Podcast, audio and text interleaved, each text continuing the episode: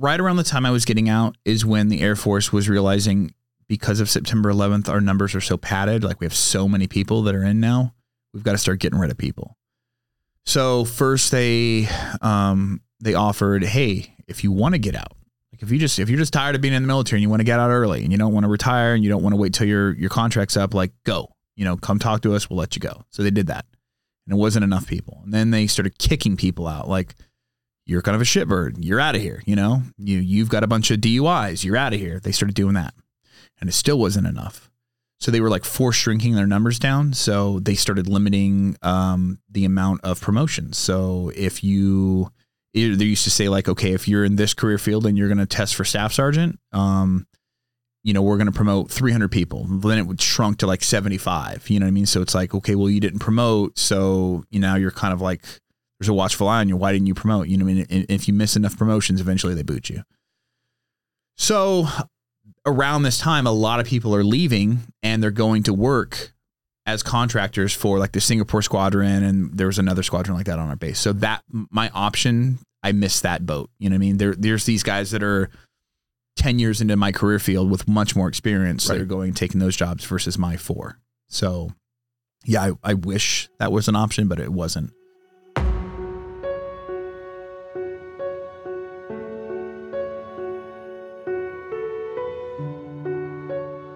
Welcome to the Transition Drill Podcast. Joining me for episode 115 is Kenny Wilson. Kenny is a friend and fellow blue belt who I met through jiu-jitsu. He's a man of many hats and has a journey story that's anything but ordinary. Kicking off his adult life in the Air Force, Kenny embraced the discipline of the military. He enjoyed his time at Luke Air Force Base working on F 16s, but got out in 2005 after one enlistment because of family obligations.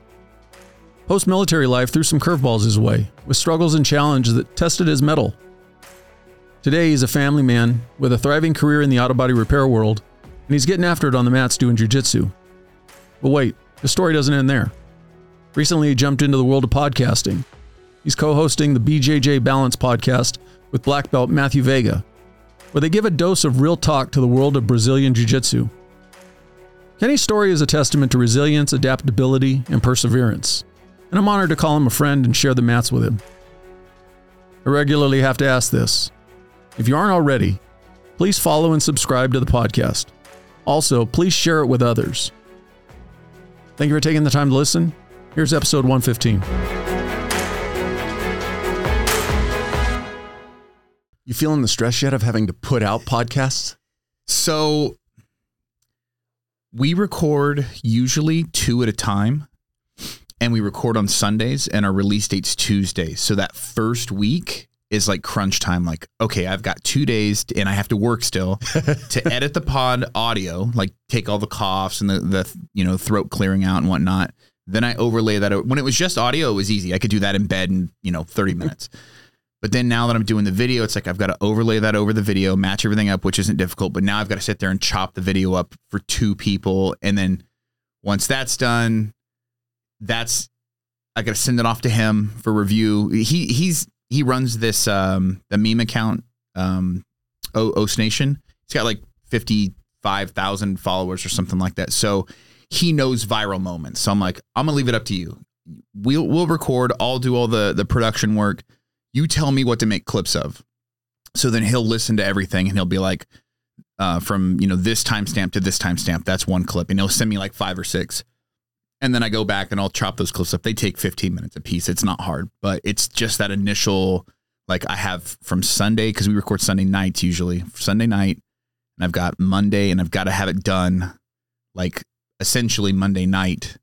Uh, so that that first one, then then the second week, it's like I've got the whole week to edit it, and right. it, yeah, I can do it whenever I have spare time. And I think that's one of the things in talking to people who are thinking about a podcast. I tell them, I go, understand that once you make the commitment to an audience right. that you're going to produce a product for them, right. they may not be very forgiving if, oh, oh I missed this week. Right. You know, if you set a schedule, you have to adhere to it. Right. And for me, I release on Monday morning. So there are some there are some Sunday nights where I've been up at, you know, midnight, right. one o'clock in the morning, pushing everything out, pushing the video out. So it's just that that thing of once you make that commitment though, it's like, I'm gonna stick to it. I think in my benefit having a partner makes it a little easier. He kind of handles the social media engagement stuff for the most part.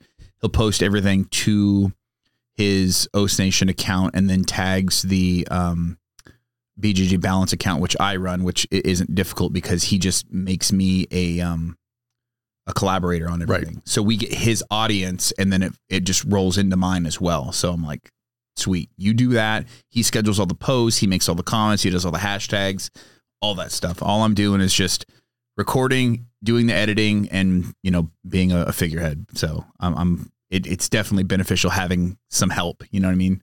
I don't know how you do it solo. I know you got an editor and stuff, Yeah. but it's just, man, it's a lot. So before we go deeper into that podcast, and we'll definitely get into that down the road, let's go backwards a little bit. Okay. Let's talk about the young Kenny. Okay. Um, Where's hometown? I was born in Sacramento, Okay. uh, California. And when I was four and a half, we moved to San Diego. So um, my mom and dad uh, separated relatively early. Well, I was like two or something like that. Um, it was my mom's second marriage.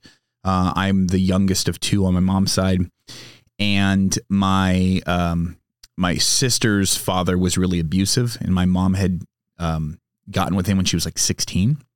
So from like 16 to like 23 or 24 or whatever, it was just like a really bad abusive relationship. Finally, she left him and she told herself like, I'm never going to do that again. She um, met my dad. Um, they had a wild weekend. Um, my dad was like a nightclub DJ, so she they met at his work, and um, she got pregnant. And um, I'm gonna go deep fast. so something like if, you, if this is ever an instance in you're parent, don't tell your child this. It scarred me for life. Um, but I look back at it now in in, um, in hindsight, and I'm like, I'm appreciative. My mom told me my, my parents are very religious, so obviously when it comes to like um uh the the whole pro choice argument, like that's been a, a topic in my household since I was a little kid. And I remember my mom telling me like, well, you know, I, I had an apport, an appointment to have an abortion with you, like when you were, you know, before you were born, and I'm like. I think I'm like 13 or 14 when she's telling me this. I'm like, why are you telling me? And she's like, but I, she goes, I was driving down to the clinic and she goes, something told me to pull over. And I, she goes, I just started crying and I turned around and I went home. I'm like, okay, well, I'm thankful that happened. But it, um, it was one of those things where like she told my dad and he was just like, he was, you know, it was a nightclub DJ. He was very, he had a lot of women. Right. And uh, she's like, I, I don't want to do this alone, da da da da. And he's just like, you know, please, please don't get rid of it. Like, I, you know, I want this child so bad. Like, that's my son, da da da da. And they got married. How old are your mom and dad at this time? 20, she was 26, and I think he was 28 or 29. So not young, young, but still younger. And uh, so they got married uh, on a whim. And um, she, uh, I want to say like maybe six months into it or something like that. Um, uh, there was some cheating and stuff like that. And then shortly after that, there was some like physical, she called him out on it. There was some physical abuse and she was like, I'm done. I'm not doing this. So she was out. Because she'd already experienced that with her previous husband. Correct, correct. So, um, then my mom. So you know, me being little, uh, I I don't remember a ton of my like early time. There's like little core memories like that I have from that early childhood. Um, but it my my consistent memories or like growing up doesn't really start until we moved to San Diego. Like I don't I don't remember even even though later in life I I moved to Northern California and I like I lived in all the areas that technically I lived in when I was little. I don't remember any of that, any of the area. Like I I, I wasn't there was no concept of like geographic location or anything when you're two or three. What brought your mom down to San Diego? So she was dating a guy um, that was a, uh, a public defender, and um, he had a friend that was uh, a lawyer. So I guess you can, you as long as you have a law degree, even though you haven't passed the bar, you can still be a public defender. So he hadn't passed the bar yet. He, he had a friend that he went to law school with that had a practice in San Diego. So the plan was we were going to move down to San Diego. This guy was going to help him study for the bar. He was going to pass the bar and then join the firm. Well, that never happened. We moved down to San Diego, um, and uh, started in like uh, Imperial Beach, Chula Vista, Otay area, and uh, that was pretty much where I grew up most of my life until like maybe like um, early teenage years. We kind of lived in like Paradise Hills, National City, but always South San Diego. Um, she was with that guy until I was like 12 and uh they this is like essentially this is the guy that had raised me like my dad wasn't really around again my dad lived in northern california he was just kind of that guy But but you uh, seeing him much growing up? Summers uh, i'd fly out for like a month or two and then christmas uh, breaks and whatnot. But my dad would um given his job he would uh, he'd pick me up at the airport usually. Sometimes it'd be my grandma. But he worked nights and he lived the party lifestyle. So i would show up and he would dump me at my grandma's or my aunt's and he would kind of go about his business and then he would show back up and maybe we'd go on a camping trip or something like that and then it would he would dump me back at grandma's and come back you know four or five days later. And it's like i had a cousin that my, my grandma and my aunt live next door to each other and my cousin is a few months older than me um and to this day we're like we speak on the phone every single day on my way home from work like More like a brother to you than a yeah cousin? yeah.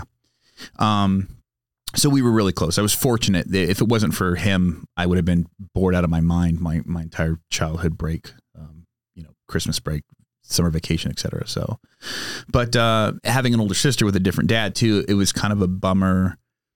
Like those are I, I think summers are like the times where you bond with your siblings because you're both out of school and stuff like that. And she's older than me. She's like seven and a half years older than me. But like even then either i would be gone for Chris or for summer vacation or she would be gone for summer vacation. And um the Seven year age gap, too, is already a natural barrier. yeah, yeah, yeah. It, it was it was weird because there there'd be times where like my sister would say things like you know if, if neighborhood kid was picking on me or something like that she she she'd play the big sister role but it was like where you know where are you all the other times? You know I mean it was it was kind of a weird thing but um yeah so um so that we, we got down to San Diego and I was uh, like just before kindergarten. I remember coming down here I think kindergarten had already started and uh, I I got put into a school in Chula Vista and a couple months later, like we moved, we moved, we, we were in this, I don't know. I, I've never went back and asked my mom, like, why, why were we only in that apartment for like six months? But like, I, I, I don't remember any of the kids from that class. I vaguely remember what school it was, but we moved to a, a new apartment in Otay.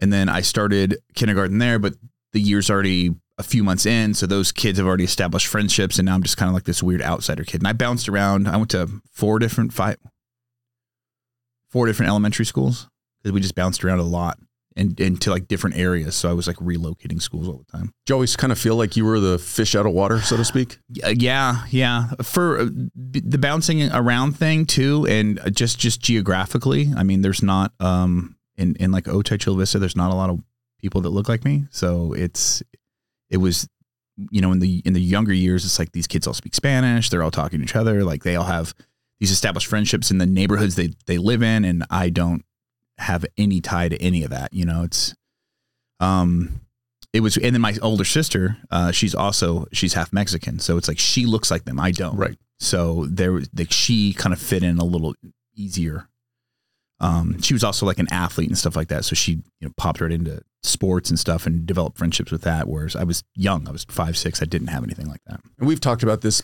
previously. So you've got an artistic side to you. As a kid growing up, though, what was taking up your time? Um a, a lot of playing outside um Were you into sports?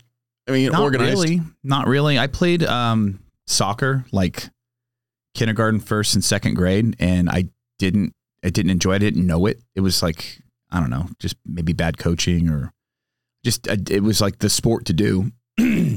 And um i didn't get it. I played baseball a little bit in um like fourth fifth and sixth grade but um not having like a father figure around really like there was nobody there to teach me that. So it's like i kind of came in late. And my mom when she left that guy i think i was maybe 10 10 or 11 and that was kind of devastating. He was he was athletic but he was a bodybuilder. So he was obsessed with just like constantly working out. And i had that early influence like i want to be strong and i want to be muscular someday. That never happened but um For all of us. yeah.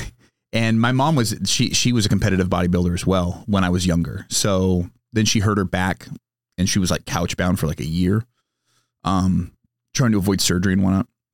So it was a lot of uh like typical 90s kid, um late 80s early 90s kid, kind of like latchkey kid, like um before the, my mom and that guy had separated, he worked for the trolley system, but he worked night shift. Um, so he was like a mechanic on trolleys. Um, the the passing of the barn never happened. At least you know while we were around.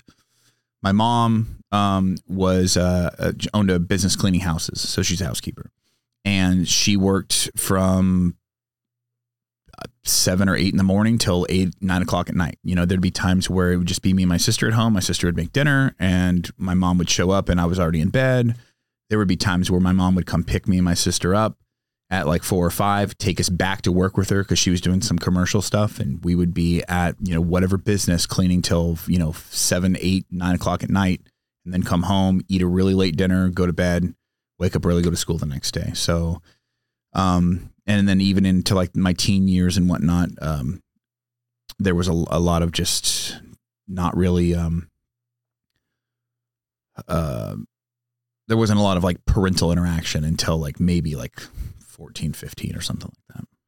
Making a, an assumption, you've got the perfect recipe for a kid that could kind of go off the rails and start getting into trouble. Were you somebody who kind of kept on the straight and narrow?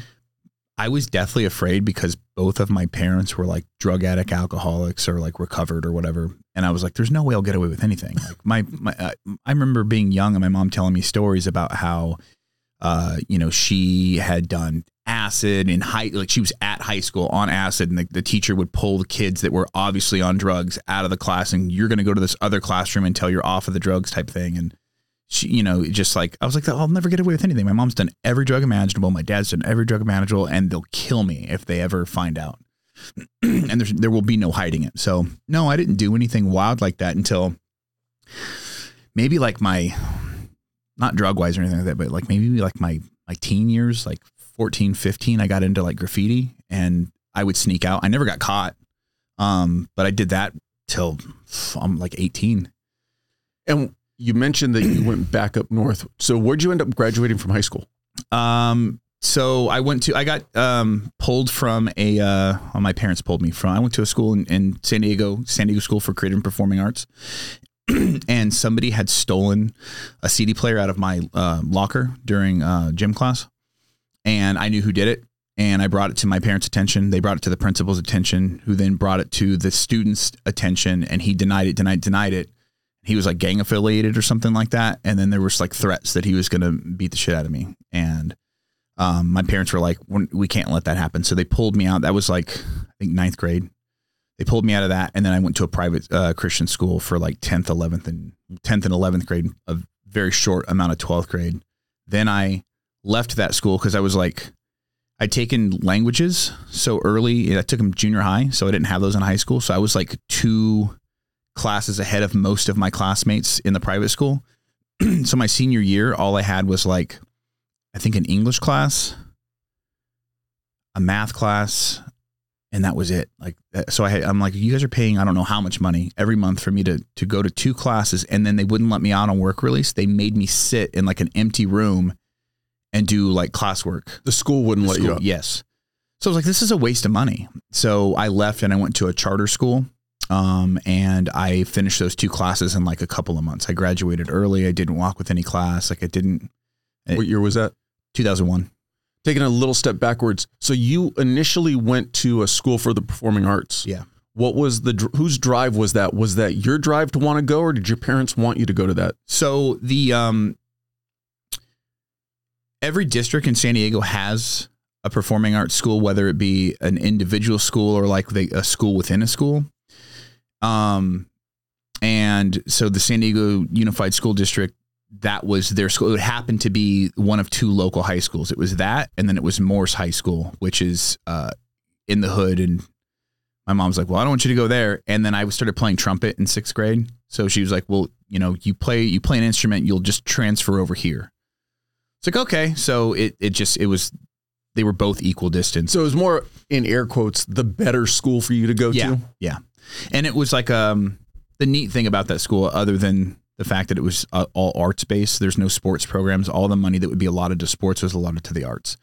Um, it was because it was the art school for San Diego. Kids got bussed in from like uh, northern San Diego, from you know e- as far as East County, as far as that district reached out to that that area and whatnot. So kids came from all over so I had friends that lived all over San Diego, which was nice, you know. And, and I got into skating, and I would go skate with friends that lived in other parts of town and spend the night over there. And like like I I travel around a lot of San Diego as like a early teen because of just the friendship I I developed in that and whatnot. As a young man growing up, coming towards the end of high school, did you have any plans for what adult life was going to be? Yeah, yeah. So um, uh, I'll I'll step back just a, a, hair. When my mom was twelve, or when my mom when I was twelve, my mom met a guy at her church, and um, this guy had a thing for my mom. They met in like a like a singles fellowship type thing, and they went on a date. He asked her on a date. She said yes. On the the date, he proposed to her. Like it's their first date. She says yes. Two weeks later, my mom marries this guy, and he moves in to our house. So my sister at the time is like, I think she's 19 she's super upset. She just bails. She's just like, I, you know, I, I don't know this guy that I don't feel comfortable, and she's out. Um. So now, me being twelve, I have this guy who moves in, and he's like, I'm the head of the household. You're going to do what I say. um, I went from being really close with my mom, like, like we did everything together because she was trying to make up for any lost time that you know she had when she was constantly working. So if it was like we had a show that we'd watch, like we're on the couch together watching the show. And once he moved in, that kind of stopped. And looking back in hindsight, I understand it now. He was he was afraid like your kid's going to end up being too attached to his mom. It's mm-hmm. going to be weird, like because you are going straight into your teenage years yes. where you need to start developing as a young man. Exactly.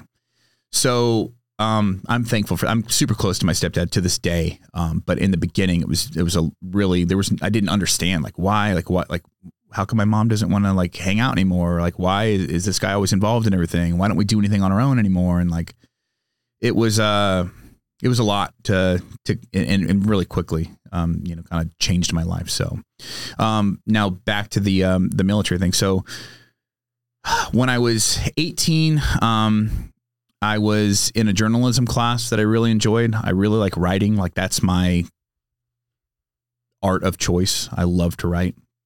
Um, and I got really into, um, I was really into skating and like making skate videos. So uh, holding a camera wasn't something that, um, felt awkward or anything. So I'm like, I want to be, I, I originally went to college for journalism and film and I wanted to be like a photojournalist. Um, down south in San Diego, or were you up north at this point? No, uh, down south. So at that point, um, I'm like halfway through my freshman year of college, and 9 11 happens. Um, I remember sitting in a creative writing class beginning of the day, and teacher turns the TV on. You see the second plane going to the towers. And I'm like, I left class. I drove home. I'm like, my mom's at home, my stepdad's at work. He leaves work, he comes home, and we're like watching this all go down together. And we're like, what the hell is going on? My stepdad's retired Army, 20 years. And um, at that point, there was no conversation of military. It was just, if, if anything, my parents were probably thinking, like, we're going to war, like, stay out of the military. We don't want to lose our kid. So, um, taking a quick step backwards, coming up while you were in high school and your relationship with your stepdad, was he ever pushing no. the military or almost kind of the opposite, like not pushing towards the military? The opposite. He wanted me to go to college. So, stepdad was a high school wrestler, did really well, got a full ride scholarship uh, to Cal Poly San Luis Obispo, turned it down, joined the Army. Um, this was during the Vietnam era, so his fear was that I'm going to get drafted anyway. And his recruiter lied to him and said, "Well, if you sign up for the army today, we won't send you to Vietnam." so he goes to basic training, and then he gets orders to Vietnam. I'm not supposed to be here. Yeah. Then he goes back on leave before he goes to Vietnam, and all of a sudden his recruiter's on leave. So he's like, "I was going to kick that guy's ass." so I think his military experience was so messed up in the beginning that he was just like, avoid that, you know. Um, but he did ultimately stay in for a career. He did. He did. Yeah. Yeah. I, I think, I don't think he has any ill will towards the military at this point. I just think, um, if the initial some, sales pitch. Yeah. Yeah. uh, so, which no other veteran has experienced. yeah. Uh, I did. We'll get into that in a second. Of my recruiter experience. So, um, I so all the 9-11 happens and at the time i'm dating this girl briefly we're like two months into seeing each other. I'm 18 she's 19 um, we find out in october like the week before halloween that she's pregnant. And i tell my mom i'm like freaking out. Like this girl lives in poway. I live down in chula vista. I'm like what am i going to do? My mom tells my stepdad he comes home and just like you know you got you guys aren't living here. Like that like you, it's time to be a man now. Um figure it out but he goes military might be an option you want to look into. Other than going to college at this time, are you doing any type of work? yeah i worked at um at uh at that time i think i worked at ritz camera uh in fashion valley. So it was like a neat job that i enjoyed but i, I mean it wasn't paying any bills. It was i paid my cell phone bill. I think that was about all i could afford with that. Um so I'm like, okay, military, and I'm talking to my stepdad about it. I'm like, you're the only guy I know that's in the military, you know, like so. Growing up in San Diego, having a lot of friends whose parents were in the Navy, I was like, if I'm gonna have a child, I'd like to see my kid. So I'm not gonna join the Navy because my friends' parents were always gone, you know, uh, six months at a time or longer. And um, I'm like, I don't want to be that, you know. So then my dad was like, or my stepdad was like, well, you know, I was in the army for 20 years. It's kind of the same deal. Um, you know, you're you're going on deployments if there's a you know a war or you know going on or whatnot. So again, if you want to see your family, maybe don't join the army. Um, and I. Marine Corps was I, I, I don't know I, I didn't have it in me at you know at that time in my life I, I look back now and I'm like I wish I would have I have a lot of friends that are Marines um and I'm very close with them. And I'm like, the, this vibe that I get from you guys, I wish I had that.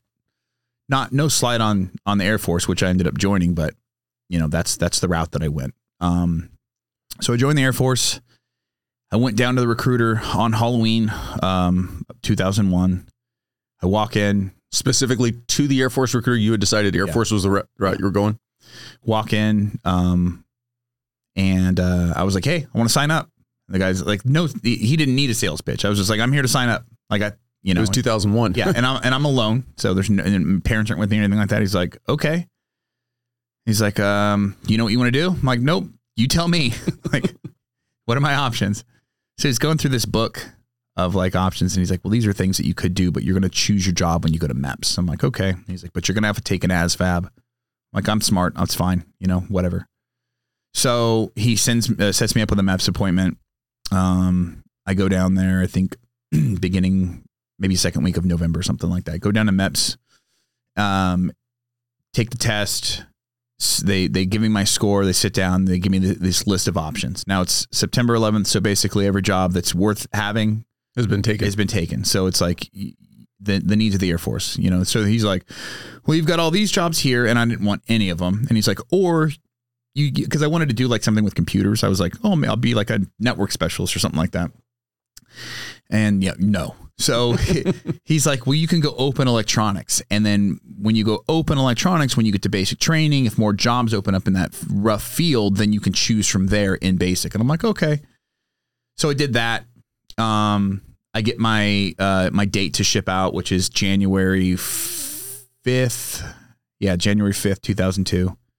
Um, I ended up getting married uh, a week before um, Thanksgiving and uh, moved in with my then wife and her parents for November, December, and then January I shipped out. So go to basic training, and uh, I think I'm like two weeks in, and they're like, "Oh, let's go pick your job." So then they give me this list of jobs, and it's even smaller now. And there's like four on there, and air two A six X six aircraft uh, electrical environmental specialist. So just aircraft electrician and I fix AC systems on planes too. I'm like, okay, so that's the job I got. Um, and uh, I had no idea what it was. um, finished basic training. They send me off to uh, a technical school in um, uh, North Texas, and I'm there for like nine months or something like that. The first two months is just waiting for the school to open up because there's so many people. Because after September 11th, that there's there's no availability. So I waited like almost two months just for a class, and then I was able to take the class, which was like seven months long. And at this time, I have a pregnant wife in California. Um, and it it was just a you know half half a country away, and it was like a stressful thing. Um, I barely knew this girl. You know, we dated for a handful of months, up to the point where like we got married. We had never been into any sort of like a fight or argument or anything like that. As soon as we got married, like all hell broke loose, and I just saw a completely different side of this person. And um, this is wh- so What was her feelings of you joining the Air Force? she was good good with it. Like he stepped up. He's going to support the, the the baby and the family. He- you know, we can make decent money. Um, yeah. So now, not really having much of a father figure growing up until I was like 12, 13. And then not really having the greatest relationship with my stepdad until my later adult years. And not uh, growing up in a neighborhood where there's a lot of people that look like me. There was a lot of like, I, I had a lot of like kind of outcast syndrome. I was always searching for myself, trying to figure out who I was, like what I was really into. Um, there wasn't a lot of um, attention from girls or anything like that in my early teen years. Again, because they didn't like white guys. So, and I'm like, okay, They didn't like trumpet players. yeah. um, but there wasn't, I didn't play sports, so I didn't have like that bond or camaraderie that comes along with like those kind of team sport things. I had friends, I'd, I'd, you know, good friends. And like, I wasn't like, I wasn't the popular kid, but I wasn't the nerdy kid. I kind of floated in between friend groups. I had like a couple of core friend groups that were into different things. And I kind of bounced in between them. And I was like appreciated and liked amongst those groups, but I was never like the guy, you know? But in your head, did you kind of always feel like you didn't have your place? Yeah, yeah. And I, I, I, when I went to college, like I, I met people in my classes, specifically my film class, that I, I kind of connected with really quickly, and I was like, oh, there's other people that are kind of like me that are, you know, but it was so short that nothing really developed out of that. Um. So and it was just kind of like, I, I hate to I hate to use the term like ripped away from me because I I got pregnant, but I I did that, you know. So, but um, it just it was really short lived, and I didn't really get to experience like what it, it's like to like bond with people that are like you. So, um, now I I go off to the military, and I'm married to this woman that I hardly know, and uh, up to this point, like there's a lot of fighting. There was like there was a point in time where I didn't speak to her for like almost three months. Um, she had called me uh, on the phone, or no, I call I, I called her every single day every because I, I took night classes so every single day i'd sit on the phone with this woman for like four to five hours in dead silence she, the tv would be on in the background for her i'd hear her like watching tv and i'm just sitting there and it's like essentially like i'm being babysat you know like if i'm on the phone with her i can't be doing anything else Right. not that there's much to do when you're in technical school like you're pretty pretty locked down at that point. and um she uh I, I call one day and she makes this accusation, this wild accusation, and she's just like, I, I, I think I have an STD. This is your fault. That I'm like, my fault. Like, I, haven't seen you in months. Like, how this, how was this my fault? So we get in this big blowout argument, and I'm just like, I'm not going to take accusations for doing something that I absolutely positively did not do in any way, shape, or form. It's, it would be impossible, you know. So no, not gonna, not gonna happen. And I hung up the phone, like upset. I went back to my dorm. I cried. I'm like, dude, what is going on? Like, who am I married to? Like, what, what's my life going to turn into? Like when we get back together, like when tech school's done and and we actually are in the same place again. And I didn't talk to her for like two and a half months. And I talked to my mom on the phone. She's like, "Hey, you know, she she's calling, and I, you know, I think she feels really bad." And I don't think my mom knew the extent of what had happened, but I just kind of like downplayed her, like, "Okay, well, I don't feel like talking to her. I'm not." And um, eventually, she made up. She, I guess she went into the doctor, and they're like, it was like an ingrown hair or something like that, and she felt bad. And um, I think this was like shortly after the accusation, and she had been trying to reach out for months to like apologize, and I'm like, I'm not, I don't want your apology. but we ended up making up, and um, I um, she had the baby like a month before I graduated, so they let me fly out on like an emergency leave from tech school for the weekend to go see the birth of my kid. Um, I missed it by a couple of hours just due to some plane flight delays from DFW to San Diego.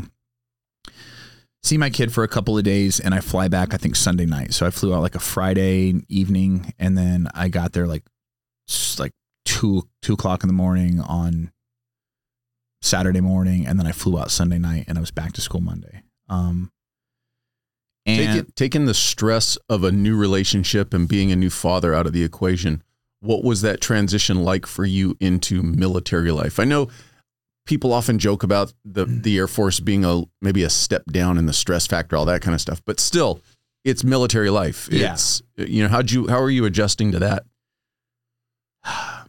I think that was the first time in my life where I'd ever had any sort of like a um like an acceptance from other males. Um like like genuine like the, the trauma bonding factor of basic training. And um I don't think I would have learned to appreciate that until I had left the military. Um, I don't. I don't think it was hard. There's the initial shock of basic training and like you know the breaking down process. It's never fun for anybody. The tech school was cool. I made some really good friends, some lifelong friendships that I still have to this day.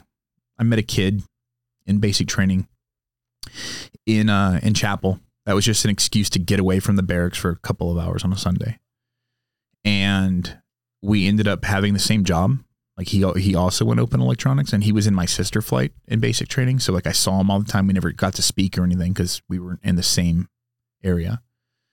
But we went to the same tech school at the same time, graduated at the same time, and everything. Um, we ended up getting we were um the dorms in in tech school were two people to a room and then that room's connected to another room so those four people share a bathroom so he was my suite mate he was next door and we became super close. We were into the same kind of like weird music and stuff. And um, um, my dad, I mentioned my dad was a DJ. I got into DJing. I, you know, dabbled my toe in it. And, you know, when I was 17, 18 years old, and this kid was also into that. He was a little older than me. So we were into the same kind of music there. And that was kind of like my, um, when I was in basic training, when I'm not basic training in, in tech school, as you start to to go through the schooling, like they start to open up like um, more liberties on base. You don't have to wear uniform all the time. You can wear, you know, you have to stay on base still. You can't go off base, but you can go do this. You can do that. And uh, somebody, we met like probably three other DJs that um, in in that same area of base, and we just every weekend we hung out and we just played music and kind of like isolated ourselves. And um, I was 19. I couldn't drink or anything like that. So like there was, and at that point, I still to the t- at that point I'd never done any drugs. I'd never drank nothing like that. So it wasn't even a thought in my head. Like I, I I'm hanging out with people playing music that I really enjoy and I'm having a good time. Like that's all I cared about. That was like my little bit of sanity during all the um, issues with my my wife at the time. And um, that guy when, when we graduated tech school, he got orders to Alaska. I got orders to Phoenix, to Luke Air Force Base. And he's like, I don't want to go to Alaska. And there was some other kid in like one class, like the day shift class, that got orders to Arizona and didn't want to go there. So they swapped orders. And um, he got to come to Arizona with me. And the other kid went to Alaska. So now my friend from basic training and tech school is now coming to the same base as me and um, thank God, because when my eventual divorce happened, if it wasn't for that guy, um, who knows where I would be. So, um, yeah, we um, I graduate, I go back home, pack everything we own into a U-Haul, leave and drive to Arizona, uh, show up on base. You know, I don't, I don't have a lot of PCS experience at this point, so I'm like trying to figure everything out have a new baby. It's like a handful of months old, and um, trying to find housing, an apartment, anything like that. So we get an apartment. We're in there for a couple of months. Um, I'm still the new guy, uh, you know, in the squadron. Um, I'm assigned to the specialist flight, which is electricians, avionics, and engines troops, all in one shop. Um, and I get thrown into uh, the 61st Fighter Squadron, which is at that time the oldest um, F 16s in the Air Force inventory. These jets are older than I am. So I'm just working on broken down piece of crap F-16s that are broken every day, and there's tail numbers that are burned into my brain that will never leave. because every time that jet launches, you know it's breaking and you know that you're fixing it and you're going to be there until three or four in the morning. So, um, when I, um, I'd say about a year into that, uh, uh, duty station, I started to kind of bond with some of the the older NCOs and stuff that were, you know, they're 26, 27 years old. They're not that much older than me. Quick, goofy question. Sure. So these really old F-16s that you know are breaking every time they go up. Uh-huh. What's the what's the attitude and the mindset of the pilots assigned to this unit? Okay, so Luke Air Force Base is a fighter pilot pilot training base. So there's the pilots that are stationed at the 61st and they're the instructors. So they know that they're broken. And they're not like there's so many checks and balances in in aviation, specifically military aviation, that the the likelihood of a plane going down is is pretty rare. Um, and if it does, there's like such a massive investigation that they figure out exactly why it happened. Like there's no question when the, when the investigation's done, you know exactly what happened. So I don't think the pilots were too worried about it. Um, I wasn't thinking necessarily from a oh man, these things are going to fall out of the sky. It was just kind of like, man, I'm getting stuck in the you know Yeah, the, the yeah. 1991 it will Toyota Camry. So the only the only difference other than everything just being old, um, it, it would be like the avionics packages on them. Those are the things that are important as far as like they get loaded with all the top secret codes that allow you to, to determine whether that jet is on your team or not on your team, that kind of a thing. So tho- those things get upgraded constantly. So we were on block CD aircraft, AB aircraft. So those are the first two models. Uh, A and B's. A is a single seater. B is a, a two seater. Um, C and D are, are same, single and two. The there's block J at that point. Like that's how down the lettering scale it had gotten. and so there was two bases. There's a Singapore squadron that was a, a fighter pilot training base for the Singapore Air Force that was on our base, and they had block J aircraft. So you see the new version, you know, four four squadrons down. You're like, man, I'd really like to work on those, but you just end up with, you know, the older ones. So it's it's just like the hydraulics are older. The the wiring is, you know, at that point like 25 years old or something like that, and it's like, so you're it's it's just a lot of that. Like you know, these jets fly. There's there's stuff that chafes on it. You know, there's there's constant. There's engineers assigned to every base that are like um uh, GSA employees, and they are linked directly to uh, General Dynamics, who's the manufacturer of the F 16. And they're constantly talking about, like, hey, we keep running into this chafing problem in this section of the jet. And then um, the engineers uh, on base would talk to the guys at General Dynamics and figure out, like, oh, here's the best solution for that. Do we need to redo the entire harness? Do we need to put some sort of like a chafing material over it, you know, to prevent that from happening? Do we need to move a component or something like that? So there's they're constantly modifying these things to keep them in the air. Um, but it just it just meant more work for us. Um, And I cut you off because you you had mentioned that you started bonding with some of the senior NCOs. Yeah. Okay. So we had a, a, a couple of guys that, um, a, a few I, I still keep in contact with to this day, and they were they were nice enough to like listen to me vent, but they never like interjected their opinions. You know, like nobody ever told me to leave my wife.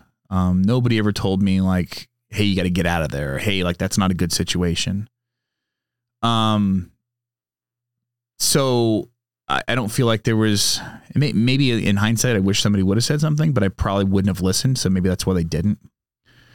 But they were they were there to listen at least. And then when I did eventually come to the, to the decision to leave my wife at that time, um, they were very supportive. And they're like, dude, if you need a place to stay, you know, because at that at that time I owned a house, but I only had one car. My wife at the time didn't work. We had two kids.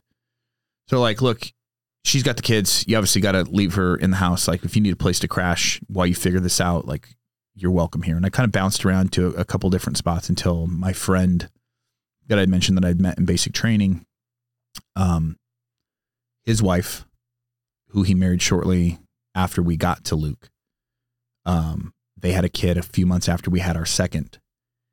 And And one day he came home to a note while his kid's at daycare and says, I can't do this anymore. This isn't the life I wanted to have. Goodbye. And she got on a plane, flew back to North Carolina, and he never saw her again and left left the kid there and everything.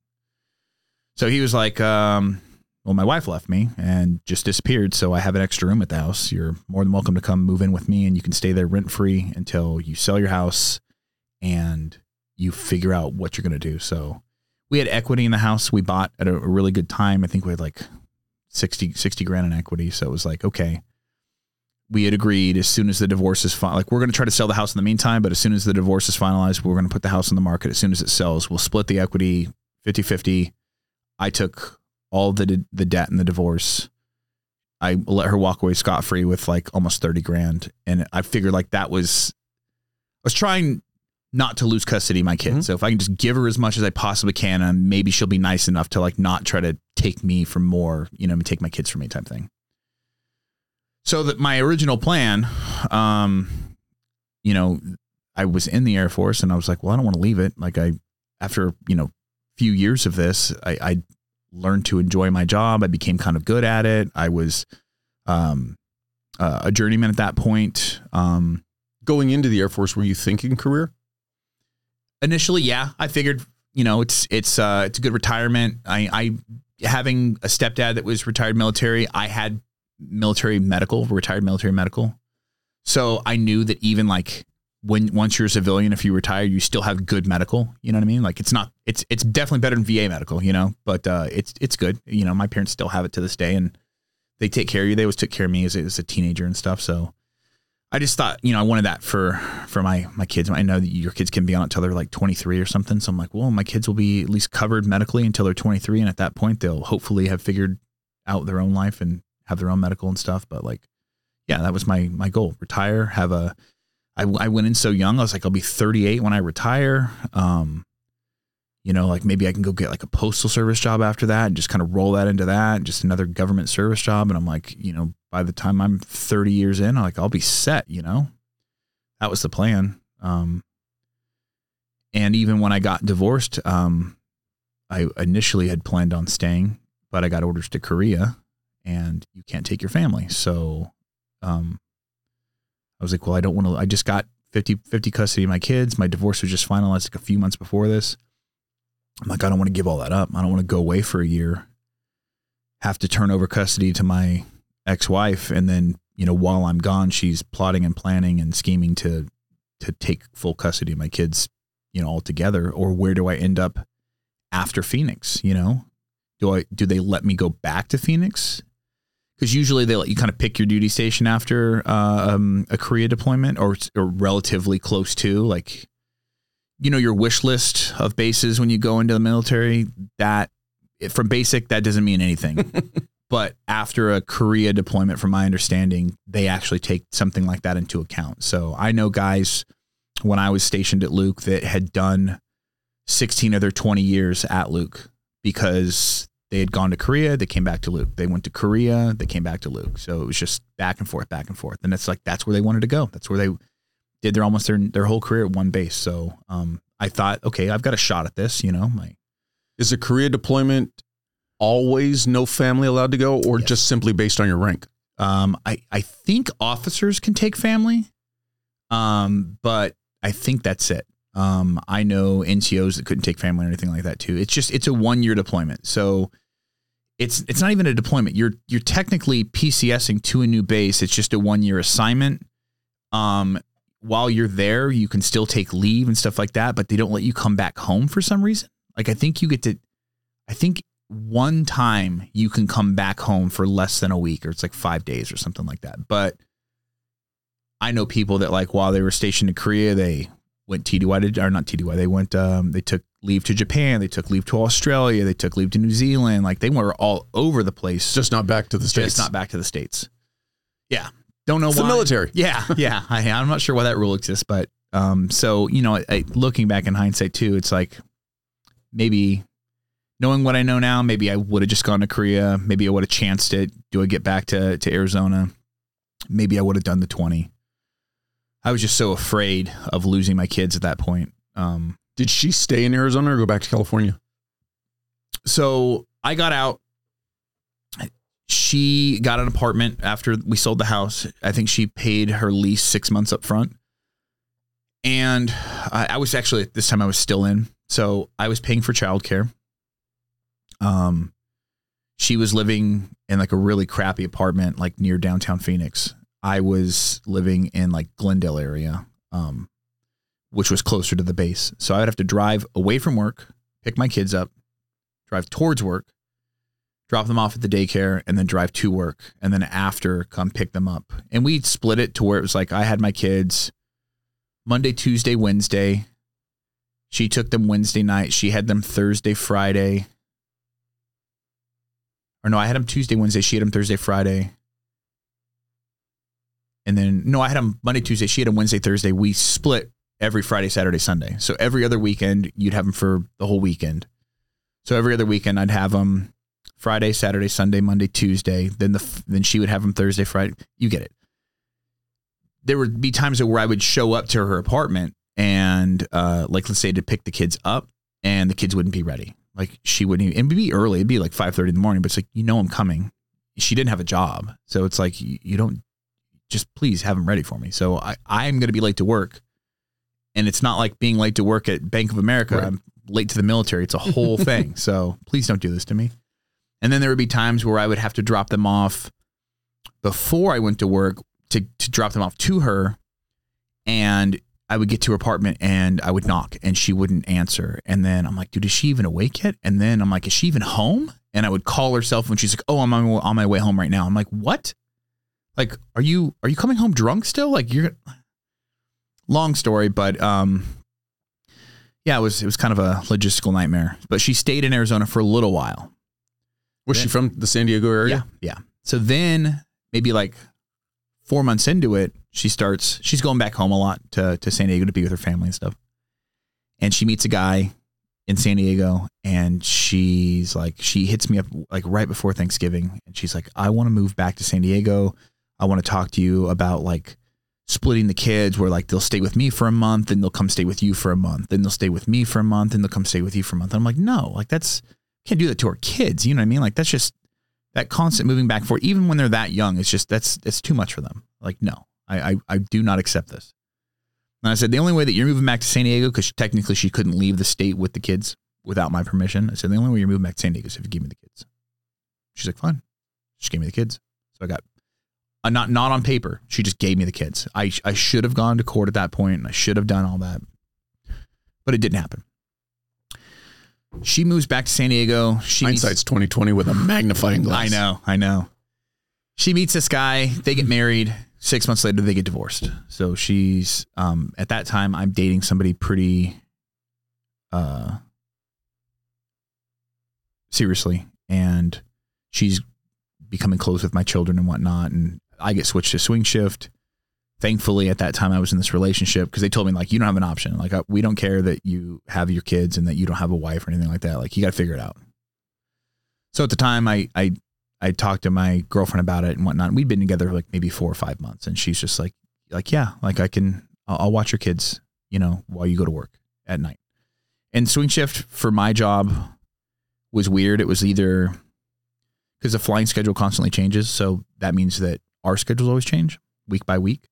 So sometimes I'd go in if we were like regular flying, I'd go in at like five, and you stay depending on what needs to be done. So if there's no jets that are broken, then you can probably leave early. I might be out of there by like nine o'clock. I might be there for just a couple hours.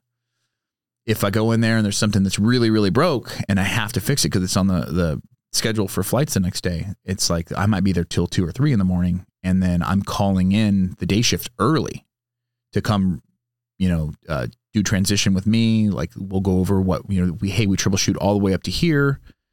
This is where you guys are going to be starting for, you know, moving forward from.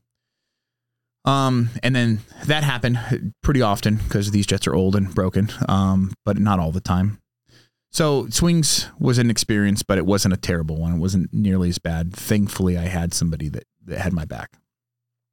Um, that relationship ended up not working out, and um, at that point, um, and that and that was I was coming towards the end of my um, military stay. At that point, I tried to cross train. I tried to get another job um, and I just didn't make the cutoff deadline. Another job within the Air Force. Within the Air Force, yeah. Um, and then uh, at that point, I called my parents up and I was like, "Hey, um, I'm getting out of the military. I've got these kids. Who knows where their mom's at? Um, she was just really not in the picture at the time. Um, I'd really like to, um, like, can I bring them to stay with you guys while I figure out what I'm doing next? And this is where my transition to civilian life starts to happen, and it's just kind of a shit show at that point. Just taking one quick step back again. The the motivation to cross train was that so that you could stay in. I mean, what was what was Yeah. the driving Yeah, force? Yeah. If I could stay in and and get a different job, um, that was maybe not so um deployment heavy, Got it. Then um, I would have stayed in. Got it. From my under from what from what I had been told by all of the NCOs that that were in my career field, you know, like Luke is kind of a rare thing. Um, it's a training pace. You don't deploy because if they deploy, then who's going to train the new guys? So the only time we had like you know TDYs or anything like that is if it was like for an exercise. So we'd go to like Vegas once a year. So they would do like the F-16s versus the F-15s at Nellis, and then we would do like a, a deployment every couple of years to New Orleans, and we'd uh, go. Um, they, they would go head to head with F-18s uh, at a Navy base there, and then they would do Hawaii every year, and then they would do like Cold Lake, Canada, and it was just like just exercises. We would like our pilots are going to go up there and compete against these guys in like a, some games and see you know who comes out on top, and you know you're just there to maintenance the jets while they're there. But no like deployment, deployment unless you wanted to. So if you were coming up on a reenlistment and you wanted to deploy to the desert for tax-free status on your reenlistment, they would let you temporarily assign to another squadron that was deployed and they would send you out there and you would just kind of fill in. Um so that was the only like so I was like okay Luke is a relatively stable base like let's see if I can get if I can't stay here like maybe I can get a more job that, or a job that's more stable that I'm not going to deploy with maybe I can get maybe I can get that networking job or something Got like that so I went and looked at stuff and I just I didn't make the cutoff so it was like getting out was happening and and it was happening quick um like my Is this 2005?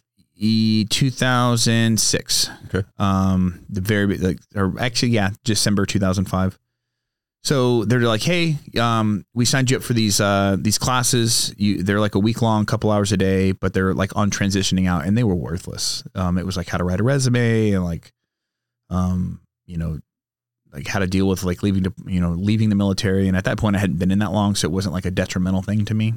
Um, What I've heard is the the transition programs are great if you know what you're transitioning into. yeah, If you don't have an idea where you want to end up, sitting through a resume class going, "What am I writing a resume for?" Right. Right. Well, so okay, um, I'm stationed in in Phoenix, and the Phoenix PD came in and they spoke to us, and I was like, okay, maybe I'll go law enforcement. Like, so I sign up for that. I go in, I take the test. Uh, there's a couple hundred people there, um, in this big building in downtown Phoenix. I pass the test. Um, they then sign me up for not sign me up, but uh, give me a time for to come in for like a like a physical test, like run a mile, jump over a wall, push up, sit ups, things like that. I pass that. And then it comes, they hand me the background packet.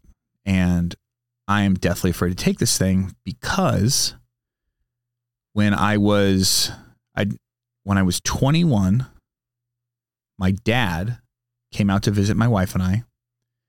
And he, my dad is a, a big pothead.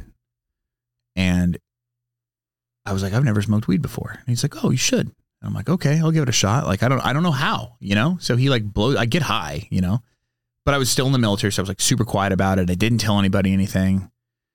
And I was like, and nobody, nobody in the military ever found out about it. I never did it again. It was just literally that one time, but I was afraid that because they were like, okay, if you've done cocaine in the last seven years, you can't, you're not qualified. I'm okay. Well, I've never done that.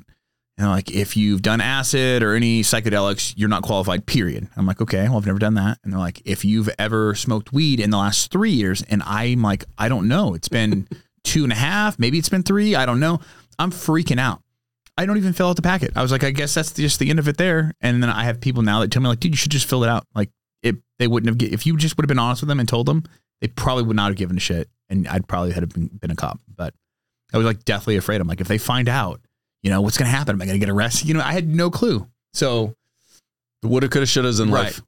and at that point, it's like if I'm that that was the only I had no plan. That I had thirty grand in the bank from selling the house, um, and I didn't know what I wanted to do. Then I I I, I got a, a job offer um, to go work for Lockheed Martin because there's like a Phoenix is a big uh, hub. Um, so I was to work for Lockheed Martin at like one of their facilities out there, like essentially working at a call center where if another hub calls you for a part and you have it in your inventory, you like express ship it to them because they've got to get that jet back uh, in the air. And so I was like, okay, well, they're like, well, you know, aircraft maintenance. I'm essentially just working in supply for an aircraft company. And um, I, uh, I, I aced the interview. I got the job offer. They sent me down for a drug test, and I hadn't done. I was going to pass that no problem. I went on vacation to go home to visit my mom for a week, and I made it back like a day late, and I didn't take the drug test. And I called, and I was super apologetic. I'm super sorry. They're like, no, we already offered to somebody else. I'm like, so like there was my. I kind of screwed that up. So it was like, now what do I do? And I had a friend that I was in the military with, and his girlfriend worked at Macaroni Grill, and he's like, "Dude, go be a server. Like, it's something. You know, it'll make you some money while you figure out what the heck you want to do next." I've, is it not common, or am I misunderstanding? So you come out after four years, you've got a, a huge skill set working on these jets to not basically turn around and go back in as a contractor doing the same thing. So, um, yes, that can be an option. However, um, it wasn't I, right around the time I was getting out is when the Air Force was realizing because of September 11th, our numbers are so padded. Like we have so many people that are in now. We've got to start getting rid of people. So first they um, they offered, hey, if you want to get out, if you just if you're just tired of being in the military and you want to get out early and you don't want to retire and you don't want to wait till your your contract's up, like go, you know, come talk to us, we'll let you go. So they did that, and it wasn't enough people. And then they started kicking people out, like you're kind of a shitbird. You're out of here. You know, you you've got a bunch of DUIs. You're out of here. They started doing that, and it still wasn't enough. So they were like force shrinking their numbers down. So they started limiting um, the amount of promotions. So if you, they used to say like, okay, if you're in this career field and you're going to test for staff sergeant, um, you know, we're going to promote 300 people. Then it would shrunk to like 75. You know what I mean? So it's like, okay, well, you didn't promote, so you know you're kind of like there's a watchful eye on you. Why didn't you promote? You know, what I mean, if you miss enough promotions, eventually they boot you.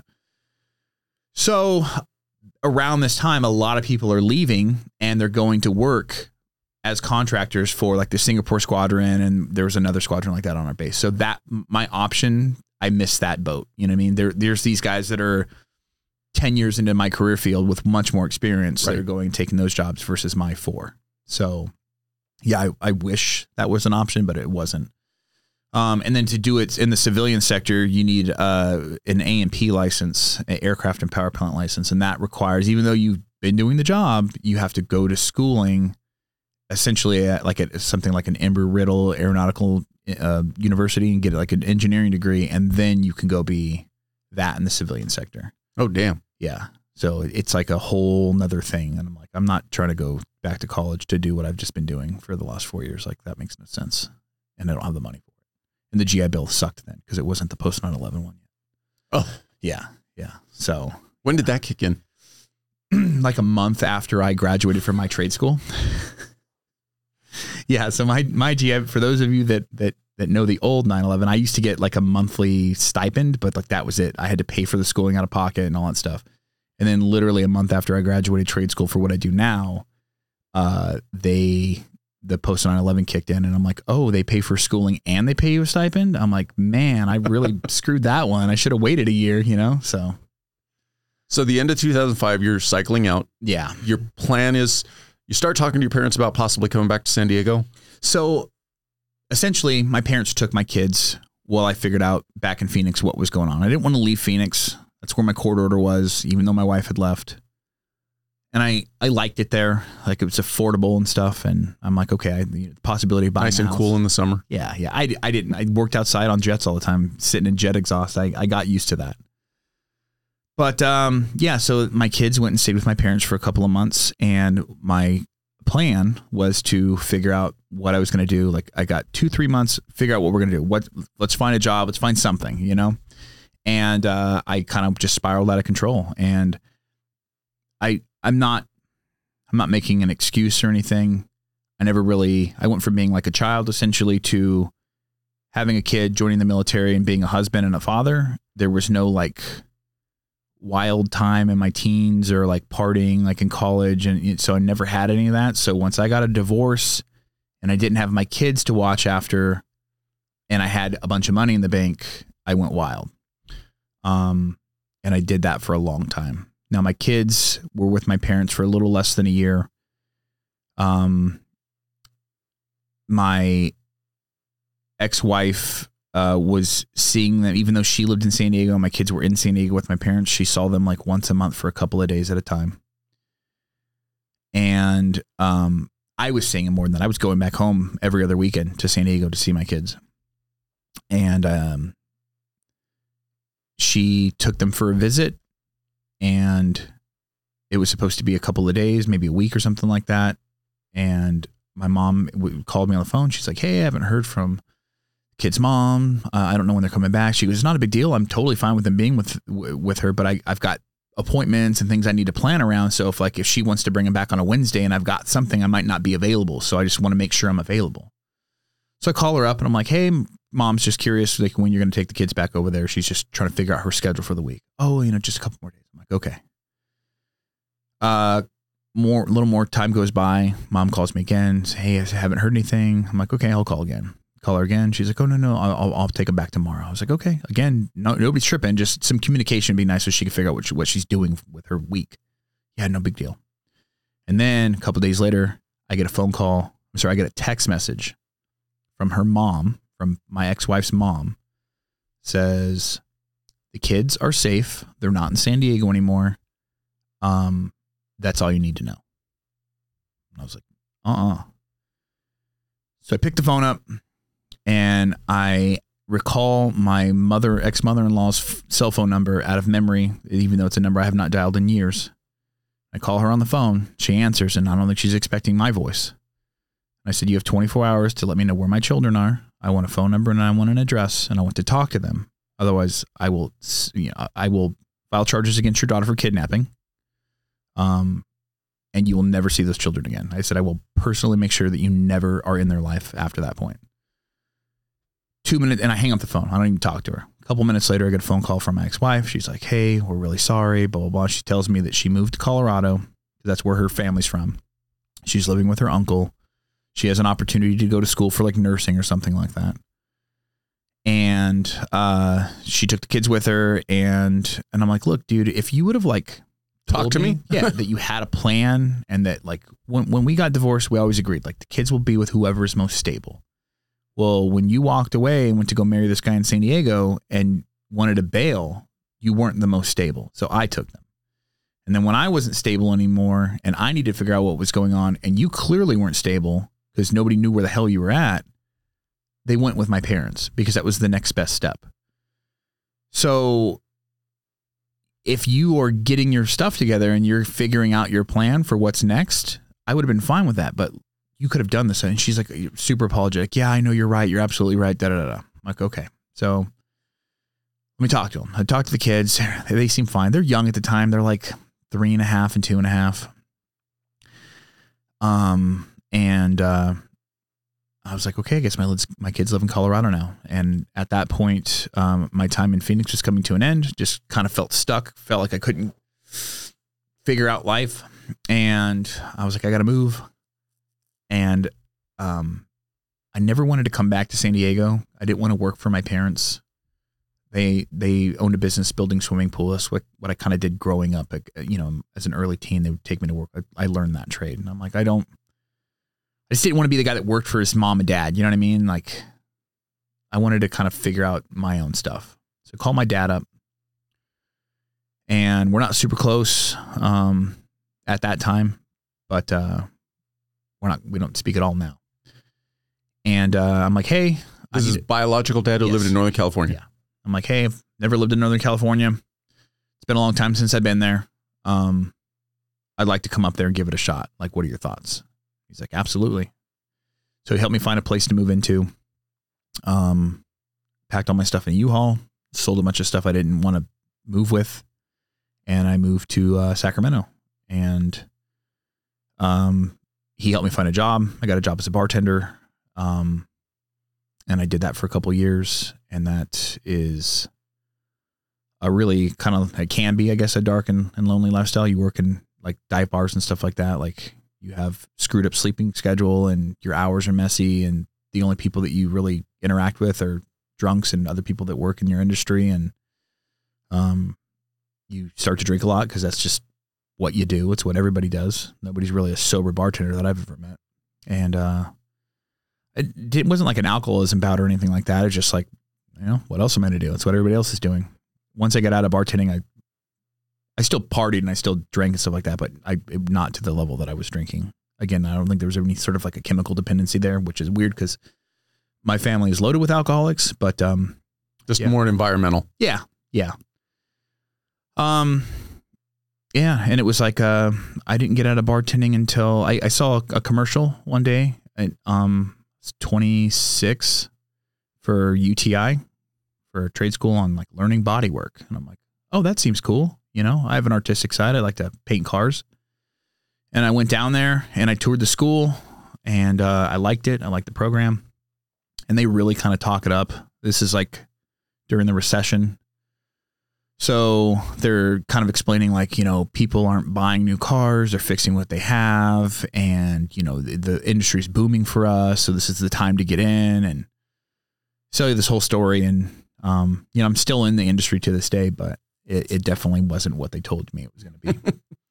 and Another uh, recruiter. yeah, yeah. Essentially, that, there's my recruiter experience because my first one was just like, "Cool, you're signing up. Here, sign." You know.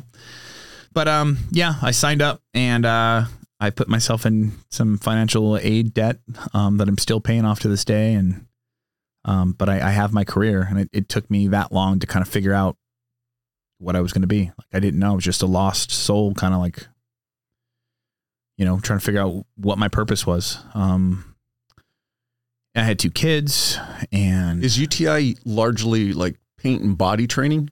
So they've got multiple programs. So started out initially as like uh, mechanics. So then they've got all these like factory partnerships with like Toyota and Mercedes, Nissan, um, to where you can go through their main schooling and then you can do you can tack on like additional electives after you you pass through your schooling. So like I want to go be um, I want to be a Toyota tech. So you do their your the year mechanic program and then you go do like another six months at a Toyota specific program. And then you graduate, and now you have a Toyota certification, which makes getting a dealership job that much easier. So I initially did that for the bodywork side because they have a they have the bo- the mechanic side, they have a bodywork side. Not at every location; they have locations all over the country, but their main um, is the mechanic stuff. The there's like a Long Beach location that does bodywork. There's a Sacramento location that does bodywork, and there's like, I think the Phoenix, Arizona one does bodywork. Then they also have the MMI, which is the Motorcycle Mechanics Institute, which is a part of the same company. That's located in Phoenix, and then like, I think in like West Virginia or something like that. There's another location, but they are specific to racing. So like if you want to be a NASCAR mechanic, you go through their regular mechanic program, then you transfer to that school and you learn like the the hot rod side of things or the NASCAR side of things. What do they what do they cost? Like what's that one of those programs run? When I did it, I think I, I think I'm like 35 grand, something like that. So pretty expensive. And how Yeah. long how long is the program a take? year. And you leave with a bunch of certifications, but they tell you like if you want to be a body man, like now, like let's say you're 18 years old and you want to go be a body man or you want to be a painter. The traditional way is you go work at a shop as like a guy washing cars or cleaning up the shop or whatever.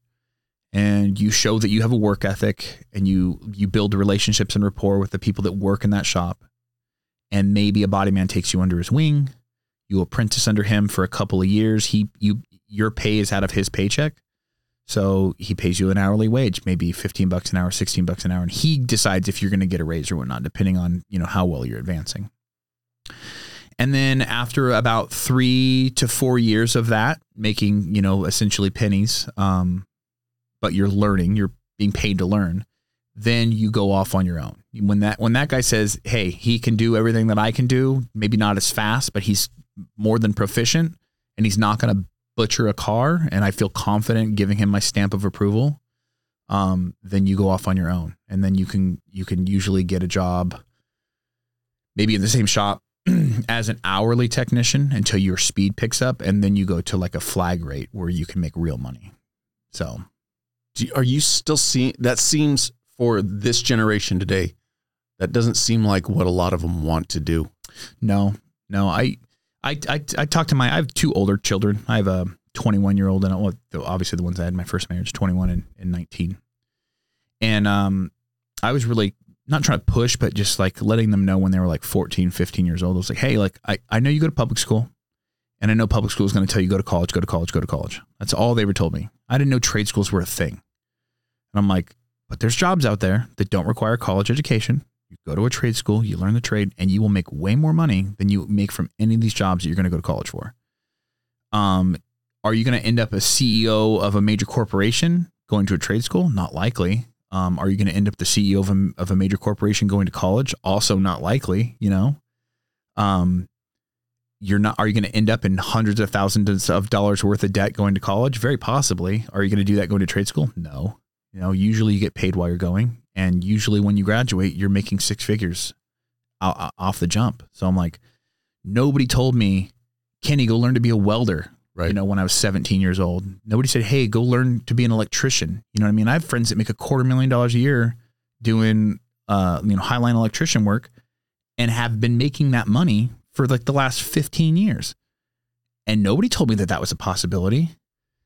Um, you know, so I I learned about trade schools when I was in my 20s. You know, and uh, I don't make 250 grand a year, but but I I definitely make more than I would have if I just stayed bartending.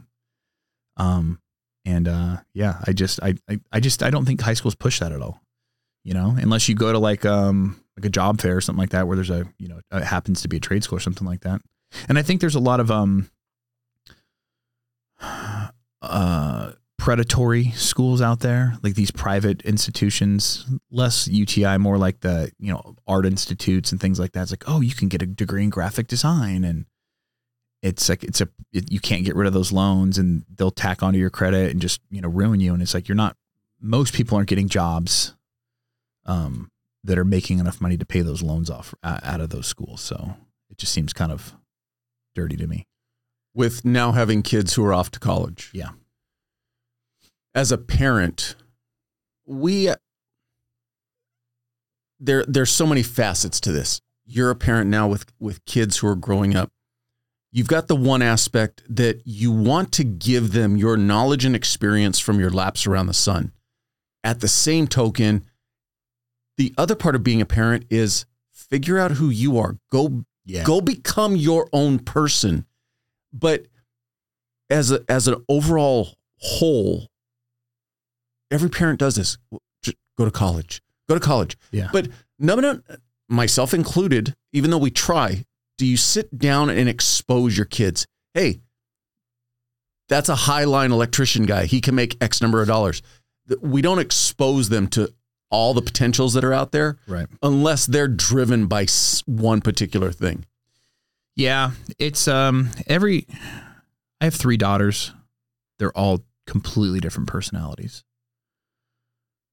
My my oldest can be a little stubborn, but she's a lot like me. She's a neat freak. She's very um particular. Everything is organized.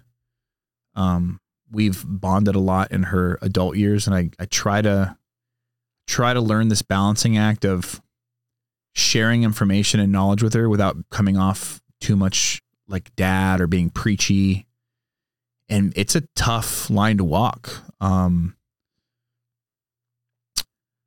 I think um, I think she's getting to the point where she's experienced a little bit of struggle as an adult and she kind of understands, you know, maybe dad knows a little bit about what he's talking about, but um I it's it's a tough one. Like it, it doesn't matter how much I, I tell any of my kids like do this or do that, like um, there's always going to be that pushback there. It's just like, and I remember that. I mean, I was probably mid twenties before I kind of just realized like my parents are just ultimate. Like, like I, you don't, it's up to them to figure out how to like turn you, you down a little bit and, Mhm. you know, in their own head. Like I know my dad means well and I know he's not trying to be super pushy, and I know he's not trying to dictate how I need to do things. He's just trying to avoid me headache in the future. Um, so I think my my oldest is starting to get that.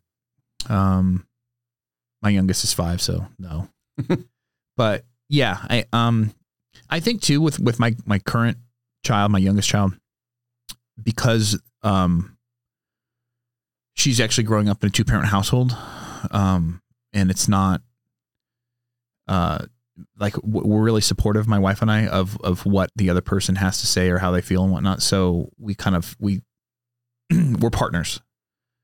Um whereas single parent households it's kind of a lot of fighting back and forth and you never know what your ex is saying to your children when you're not around so i think this time around is going to be a little easier because i don't have any intentions of leaving my wife and i don't think she has any intentions of leaving me at least that i'm aware of so it's amazing what maturity brings to Yeah. being a parent. Oh yeah.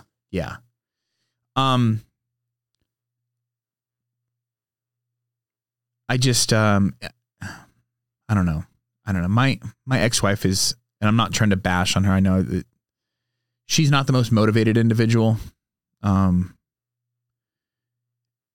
and I think my oldest is starting to recognize that, you know, that there's a there's a difference like there's a reason why dad has what he has and mom has what she has and it's because dad has never stopped working you know. That's even in in all my years of being lost and um ignoring responsibility and whatnot i i've never have been the type to i've borrowed money from my parents but i pay them back like my mom's big on that like it's never she, it's, she's never gifted me money um it's uh I won't say never, but it's not a, a thing. You know, she she'll loan me money, I'll pay her back. It's never an exorbitant amount. It's like, hey, I need to, you know, I need to pay a cell phone bill or something like that. I'm I'm broke. Um, as I've gotten older, that that doesn't happen anymore. I just I've become more responsible, and I credit a lot of that just to the fact that I'm I have other people to to worry about now. You know, um, I've always had my kids, but it's like I hate to it, it pains me to admit this, but the out of sight, out of mind aspect, like it's not like we even lived in the same city and I had them all the time. It's like essentially I became my father. I had them during summer breaks. I had them on Christmas. And when I was around my children, I gave them 100% of my attention. And I, um, I would tell my friends like, you know, Hey, my kids are coming to visit me for, for the summer. I'm, I'm going to be a ghost. You will not hear from me. I, I will not be out. Like my kids are getting 100% of my time.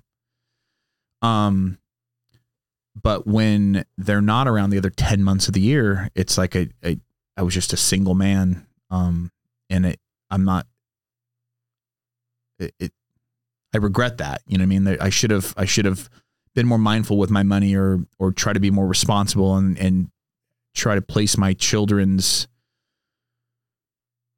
um, needs made them more of a priority, um, even though they weren't around. You know what I mean? Um, but now having my current wife, my current child, they're in my house every day. I come home. It's a constant reminder, you know, that other people rely on me. And when I met my wife um, in 2015, um, and I I met her, and like a month later, I moved from Northern California down here to be closer to her. And uh, I, I have never left since, and it, it's just been um, I don't I don't party, I don't drink, I don't I don't do any drugs. It's not because I couldn't, just the desire is completely gone. Um, the desire to, to go out and be at a bar with friends until two o'clock in the morning and go go to uh, someone's house afterwards and continue to party it, doesn't exist anymore. And i still have friends that live in northern california that do those things. And um, i'm thankful that i got out of there and i was able to kind of break that that cycle because it was um, just like repetitive just never changed and um, and I, I could still be doing that to this day and i'm not because I found my purpose, and my purpose is to be a husband, to be a father, to be a good example. And I've worked really hard to kind of patch a relationship with my older children. Um, I've admitted to them that you know I wasn't the most uh, uh, present father. Um, you know, especially in times when I could be. And there's things that break my heart that I can't take back. You know, like my my oldest when she was in high school, she started playing sports, and it's like I never saw a single sports game. I didn't get to go to graduation because COVID. Um, I I didn't. There's so many like instrumental like moments in in their lifetime, or you know these uh, milestones that I missed. That I almost feel guilty that I'm not missing them now with my youngest. Um, and like I harbored like this this insane amount of like regret and like uh guilt because my daughter, my youngest, does have me around every day. And my wife works weekends and I spend every Saturday and Sunday I wake up and I make my kid breakfast and we hang out on the couch and we draw and we color. And I didn't get to do that with my younger kids. Um, so there's it's like I do these things with my kid and I'm super appreciative that I have that opportunity, but then like there'll be times where it'll hit me like I didn't get to do this with Trinity and I didn't get to do this with Harmony and a lot of that's my fault, you know. I didn't move them to Colorado. So it didn't make it, you know, that didn't make it easier, but like I when I got out of the military, I should have had a plan and I should have been thinking about somebody other than myself and I shouldn't have gotten lost in these like selfish desires to like party and like be that guy. And um, I used to tell myself like, oh, I don't have any regrets about that. Like definitely, you know, I, I could have done things better, but I don't have any regrets about it because, you know, otherwise I would regret that I didn't do those things. And it's like, not necessarily. I definitely regret that I definitely have regrets. I definitely I am who I am today because of the experiences that I experienced, but my children are the are the people they are today because of my experiences that I experienced that that I didn't include them in or or that I ignored them for. And um you know, when I see my kids struggle with certain things, like I a, a lot of that blame lays on me and like I'm not I'm not going to I don't know, put myself into like a, a depression or a spiral because of it, but I definitely acknowledge the fact that like my kids struggle because I didn't have discipline and self control and I didn't uh, have a plan. And uh, and I could have been better, and they could be struggling struggling less if I um if I had been better in the past. You know, I can't change the past. I just I got to make sure I don't make that mistake again with what I currently have. So that's kind of where I'm at in life now. Is just trying to be as best of a person as I can, as is most open minded of a person as I can. Um, I try to, uh, I don't know, um, be as thoughtful and and just. I know I'm also getting to the point where like I'm middle of my life, and that also life could end any day at the same time. Like the, I, I, might not be middle aged. I might have been middle aged when I was 25 because I might only make it to 50. So it's like, am I doing everything to maximize my impact on those around me now? And I used to fear before I met my wife. I used to fear that like when I was in my late 20s, like if I died today, would people show up to my funeral? Like would would it just be my parents? Would my would my kids show up? You know, um, what friends would actually come? You know, who who's actually my friend? Who would actually give? Who's going to fly across the country to pay their respects and say goodbye? And uh, there was points in time where I was like, "Fuck, nobody," you know. Um, I I I truly doubted that, and um, I don't think that's the case anymore. Um, I work really hard to to be as helpful as I can. Um, I understand that there's certain talents or like skills that I have that I can use to show appreciation to friends or somebody's getting into something that I know a lot about. It's like, let me help you out, you know? Um, for nothing other than like the enjoyment of it, for sharing that passion. Um, but also, I don't know, maybe it'll it'll it'll pay off someday for them, and they'll pay it forward to to the next person in line or something like that. So, um, what I find happiness and uh fulfillment in now is a lot different than my early 20s. And uh yeah, that's I don't know. It's a it's a term that gets thrown around and definitely overused. We don't there is no there's no owner's manual. There's no instruction manual to being a parent. And every one of us comes to being a parent with only one set of experiences. And that's what we experienced as kids growing up. And unfortunately, and I am in that same boat with you, and I'm sure there's other people listening to this who are in that exact same boat. Got married, got divorced, and it had an impact on our kids. And we could sit here today and say, I regret A, I regret B. I re-. Yes, we all have regrets the thing I say to myself is when you realize that day, when you realize it's my job to be a parent, as long as from that day forward, you're doing everything you can to be the best parent you can, to rehab relationships with your kids, you're doing everything that you can. Now, if you make that realization, you spend that time and look in the mirror and go, wow, I could do A, B, and C better but you still choose to continue making those, I'll call them mistakes, then that's where you're failing as a parent.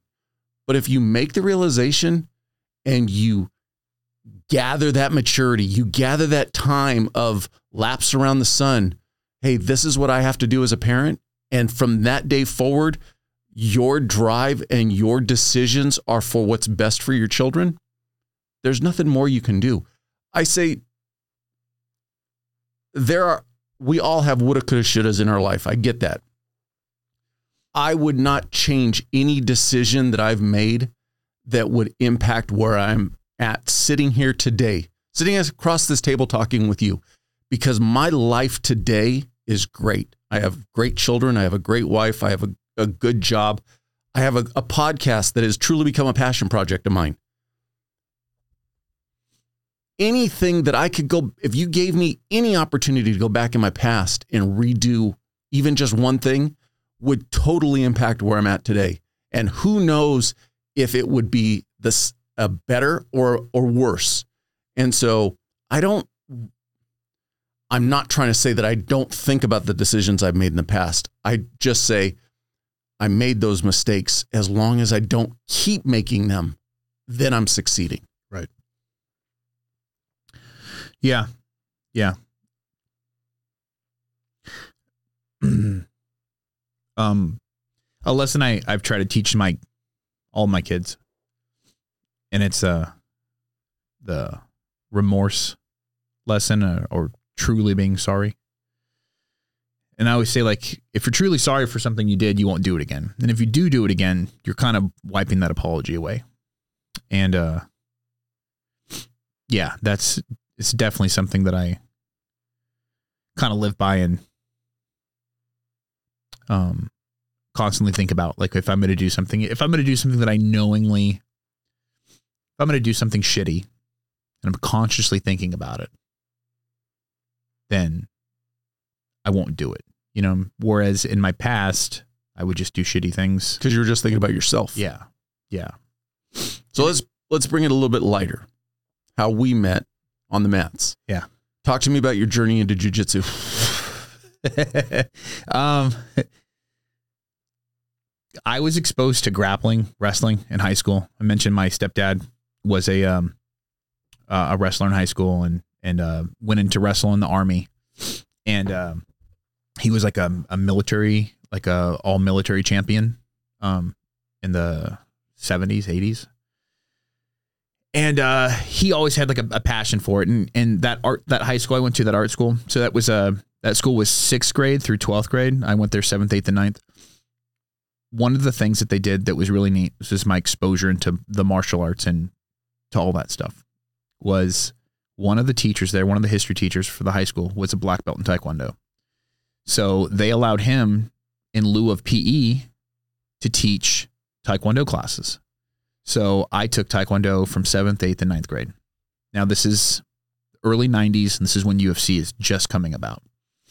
So I'd say my second year, he starts talking about this UFC fighting stuff and and um and I'd already been watching with my stepdad because he's he's all about it. These wrestlers are coming in, they're dominating, and he's just like, you know, I've I've thought about this my whole life, and I always knew wrestling was a martial art, and nobody ever gave it credit, and he's just like, you know, standing on top of that hill, like Mark Coleman, Don Frye, like, yeah, he's stoked. So, um, my teacher, um, starts taking jujitsu lessons, uh, from a gentleman named Fabio Santos in San Diego which I believe is who Jocko has his black belt through.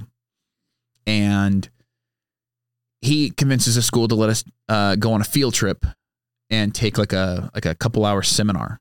So that was like the first time jujitsu touched me. And it was like I wished when I was a 14, 15 year old boy that like I could have jumped into it then. Where would I be now in the sport, you know? And it was one of those things, and I wrestled a little Says bit. absolutely no one who does jujitsu. I wish I would have started. yeah. So I um between I wrestled for a season, um, and then I did that, the just the taekwondo and that one little seminar, and it was it's always something that's like it's always been in the back of my head. And I've I've been in fights, I've been at I've been in at, at parties with people like a, a good friend of mine he's a, a wrestling coach in northern california now and i remember we were at a party one time and he wrestled all through high school and he wrestled in the navy and he was all about it and we wrestled in the, in the living room and I took his back and I choked him and he was like blown away. And like I didn't again admittedly had very much grappling experience at all. Just what I learned really stuck with me. And I could scramble.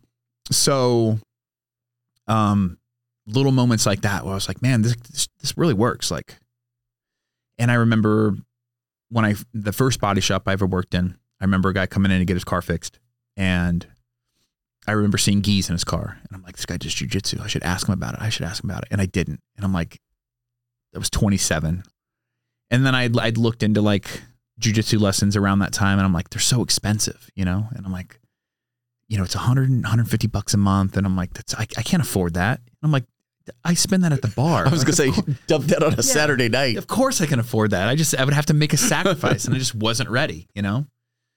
And um then when I moved uh, down here and I met my wife and um, I met Jason. So Jason and my wife have been friends for like 20 years. And I think Jason at the time was a purple belt. And she's like, Oh yeah, my friend Jason does jujitsu. And I was like, Oh, that's cool. You know, and I didn't think anything of it. I was like, Oh yeah, he does jujitsu. And then uh 2017 um i saw I was watching a lot of the joe rogan podcast and i became really uh, familiar with eddie bravo and his 10th planet schools. And then i saw an advertisement on facebook for a 10th planet school that was opening up in murrieta. And i was like oh okay like that'll be fun. I'll try that out. So i got a hold of them. I signed up for a month. Um, i was working in uh, Elsinore at the time at a body shop, and I lived in Wildomar. So I'm like, it's a little past my house. I'll just, I'll, I'll, it's the next exit. I'll just go there. I'll, I'll do the class. I'll come home.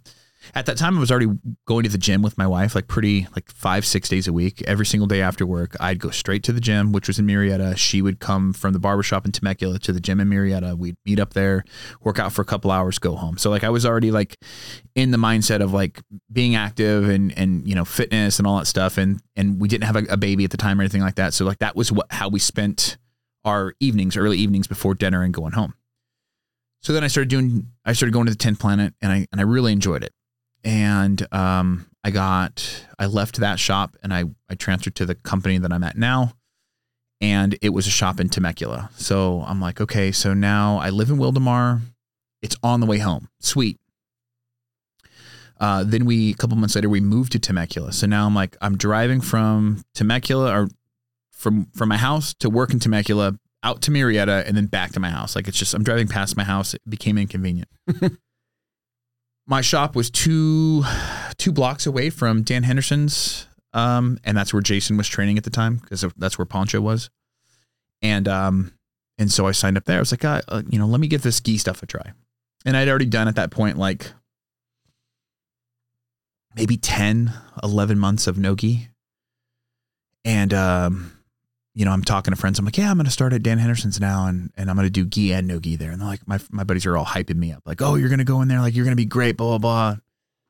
And, uh, you know, the traditional jujitsu guys, they're like, you know, they're not going to know what you're doing and all this stuff. I'm like, okay. So I go in there and I think I took a no gi class first because I was still waiting for my gi to come in the mail. And I did decently well, you know? And then my gi showed up and I was all stoked. And I went in on my first uh, gi class and um, Jason was there, Poncho was there. And uh, I was so uh, not ready for what I was about to experience. It was just so foreign, so confusing, and just the grips and people like are reaching under their leg and grabbing like my sleeve and pulling it back under. So now like my arm is completely incapacitated. And I remember like looking this guy right in the face, and I'm like, I don't know what to do right now. Like. you've got this arm trapped. I can't, I'm stuck. I can't move. Like it was just so completely foreign. And I thought I was so proficient at like jujitsu up to this point, you know, for a white belt. And I was just stuck. And I'm like, I have so much to learn. Um, and I did uh, classes there for probably six months or so. Um, and then I got a promotion at work and it just kind of, uh, my hours were just too, too wild. Like I was, I went into work super early and I was there till after class already started. I'm like, I'm never going to be the guy that shows up late to class. That's just not my personality. And I just, I took like three and a half years off and every single day or every time I saw, um, I, I still watch jujitsu matches, you know, Eddie Bravo Invitational, ADCC, stuff like that. Every single time I saw something like that, my heart just yearned for, like, I wanted to be out there training so bad and then I would see these pictures of belt promotions because I still followed like Poncho on Facebook and stuff. And I would see guys that I was, I'm like, I remember being a white belt with that guy at Hendo's and he's a purple belt now. Like, are you serious? Like, I, I could be that. It was so frustrating. And I was like, I, not mad. I'm not jealous or anything like that. It's just, that's my bad for, for not making it a priority. It's like, then we had the baby and then I felt guilty. My wife was like, oh, you should try, you know, jujitsu again and stuff. I'm like, kid's so young. She goes to bed so early. I get home, like I, I would never see my kid. I, I would, I just an immense amount of guilt. And then my wife, knowing what's best for me, um, two years ago for my birthday, got me three months of jujitsu lessons at Dedicated. And she's like, "You have to go. You have to go at least twice a week. Um, it, you know, promise me you'll go. Like, I don't make me spend this money for no reason. Like, you need it mentally. You need the exercise, like I was getting out of shape. Um, and uh, yeah, so I went back and I was like, okay, well, you know, I've got some no gi and I've got some gi experience. Like in the first couple weeks, man, I was just getting my ass handed to me just because everything, I, I, I forgot everything. I forgot how to move and like how to make my body like move and, and, you know, just didn't understand, you know, weight distribution and balances and just, just the basics of jujitsu just completely gone, you know? It's like, yeah, I knew how to armbar somebody, but how was I going to get to that position? You know, and it was, it was a struggle in the beginning. Um, and then something just kind of clicked. And it, I think Jay is a good school in that there's a lot of differing body types, but also in that beginning when I started, there was a lot of there was hardly I don't think you had a blue belt yet, or maybe you, yeah. So there were there was like one blue belt. Yeah, no. The when you know get getting in with his school, mm-hmm. it was we were all basically together as white belts. Right. You know, he had Gabe in there as a purple belt. Right. You know, um, Zach, uh, Zach, obviously, but that was it. You know, yeah. some some drop ins every once in a while, the from Murrieta, from Ponchos. Right. But for the most part, we were all just white belts learning. Yeah, yeah, and it was neat to see guys because I I showed up maybe a little before his his one year anniversary. Um, and then I saw that belt promotion and, and guys get promoted that I'd had a couple months rolling with. And I was like excited. I was like, yeah, like they fucking deserve it, dude. They, I, I watch them work their ass off every time they come in here. And it, it just kind of relit the fire in me. Like I can get there. Like, don't, don't give up now. Don't like, don't, don't, don't take another break. I was recently at work. Um, uh, the the position I I took, uh, I, I got offered a management position for the company. I managed three different locations for them, and I I took a step down. I was struggling at the last center. Um, I was I was struggling like getting it going. It was a brand new center that I opened up, and um, I feel like I was just beating my head against the wall. Like I just couldn't figure it out. The company was changing. They got bought out by like a bigger corporation, and, and the things that they were looking for had kind of altered and whatnot. Definitely wasn't the same company I started with, and I just got frustrated. And and I remember like my regional manager having like a pretty hard conversation with me. Like you either need to like pull your head out of your ass, or like this job's not going to be yours anymore. And I just remember saying like, well, what are my options? Like the the the pulling my head out of my ass, I don't even think that was an option the, for me mentally. I was like, I don't think that's going to happen. I just, I need something different. I need a change of pace. So I took a step down into the position that I had before as a service advisor. Uh, and I, I took a job at a, a location further. So I work in Escondido now. So that commute sucks. And, um, but it's been worth it just mentally. They were able to work with my schedule where I go in super early and I leave at like four o'clock. So I still get back in the area at a decent time, even after fighting through all that traffic but like the the mental stress I don't have anymore of being a manager or like the the the month end um you know not sleeping because you're worried about the night before month end like am I going to hit my numbers what can I do to like I don't deal with any of that anymore. Like I just deal with my own customers my own cars my own problems. And I'm really good at that. Like I'm I'll pat my back on there. It, the job that I do I'm very good at. I'm very efficient. Um and I, I, you could plot me at any center in the country and I'm I'm gonna be one of the top ones just because I'm I've done it a long time and I'm I, I know I know the the recipe for success for it. So because of that, um, you have more time to listen to podcasts because you're driving farther. Right. well, th- this last week, um, a regional manager made a comment um, as I walked in to say goodbye to him before I was leaving for the day, and he's like, "Oh, my next my next manager," and I laughed I was like, no. I was like, ha. I was like, yeah, good luck with that. And then like the next day I saw him again. I was like, I thought a little bit about what you said yesterday. And he kind of perked up like, I was like, yeah, I, I said, honestly, man, I'll, the chances of me being a, a, manager for this company ever again is slim to none. And he's like, well, why is that? I'm like, never say never. Give yourself a chance to reset. Give yourself a chance to. It's it's not just that. It it is that I know what to do the job right. And I'm a firm believer if, if you're going to do anything, do it to the best of your ability. Be I want to be the best at whatever it is that I'm doing, not for recognition or for financial gain or anything like that. Just out of pure pride, I just want to be the best. So if I'm going to be the best manager, I'm I'm going to do whatever it takes to be that manager, and that includes working those hours. And um, I honestly, I was like, honestly, dude, the time with my family, the time that I have being able to go to jujitsu is so much more important at this point than like the status of being a manager or even like the, the possibility of the pay that comes with it. I'm not hurting financially. I don't, it's not like I, I need it. It, I just, what I need more than anything is to make sure that my, my kid knows who her dad is. My wife is happy and feels like she sees her husband that when I'm sitting at home, I'm not thinking about work. You know, I'm able with my current job, I'm able to literally at four o'clock when I clock out, I leave that shit in my office and I go home and I don't think about work at all when I'm at home because I don't have to because I know that whatever is sitting on my desk for me the next day, I can handle it that day. Not a problem. Um, the the idea that I might start missing jujitsu because of work um isn't an option to me.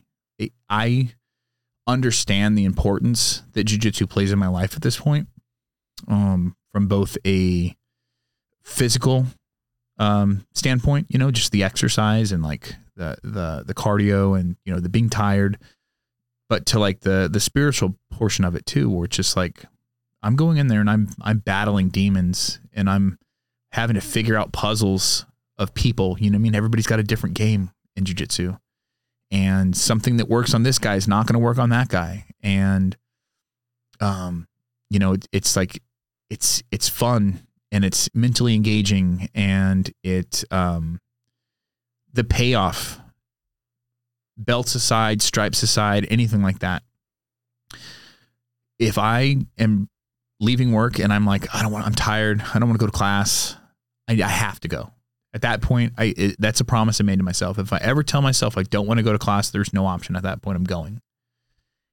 And even if I'm there in the warm ups and I'm like dreading it and I'm like I'm like tired and I don't want to do it, by the time that that night's over, ecstatic that I went and I feel good. Even if it was a rough night, even if I was the nail and people are just hammering me into that wood, or as my my co-host on my podcast says, I'm the nail getting beaten sideways. Like I don't care. I at the end of the night, I feel so much better that I was able to experience that, and uh, it's a uh, it's something that I I try to I try to not preach jujitsu to people all the time, but it's so difficult not to because it is so beneficial, and I know that it's not going to work for everybody. I know that not everybody's built like that, but for the people that jujitsu resonates in, um, it it's a I don't know, it's just a, a, like a massive game changer in life in general. It it is it almost sometimes sounds like a cliche, but yeah. it it it teaches you to deal with adversity that not just when you're on the mat. It's I've got a problem, I've got something in my face right now on the mat, but if I calm down and if I think I can maybe work my way out of it. Same way in life. Yeah. But the other thing too, and you, you hit something that's really important for me.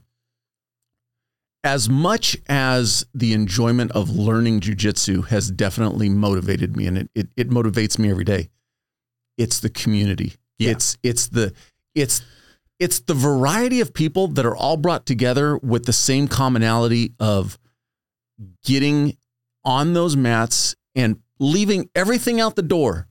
And and we just come together and be a team a, a, a unit. And when you see somebody else who does jujitsu you understand that shared bond. Yeah. You know? That's um that's something that i think i don't know how it is in law enforcement obviously never had that job but I think in veteran communities, when you meet, um, if I if I show up to a, a kid's birthday party, I don't know anybody there, and this isn't this isn't hundred percent tried and true in every situation. There's some there, there's there's people that you don't vibe with in every walk of life, but for the most part, doesn't matter what military branch somebody was in. You could be Army, Air Force, Marine Corps, whatever.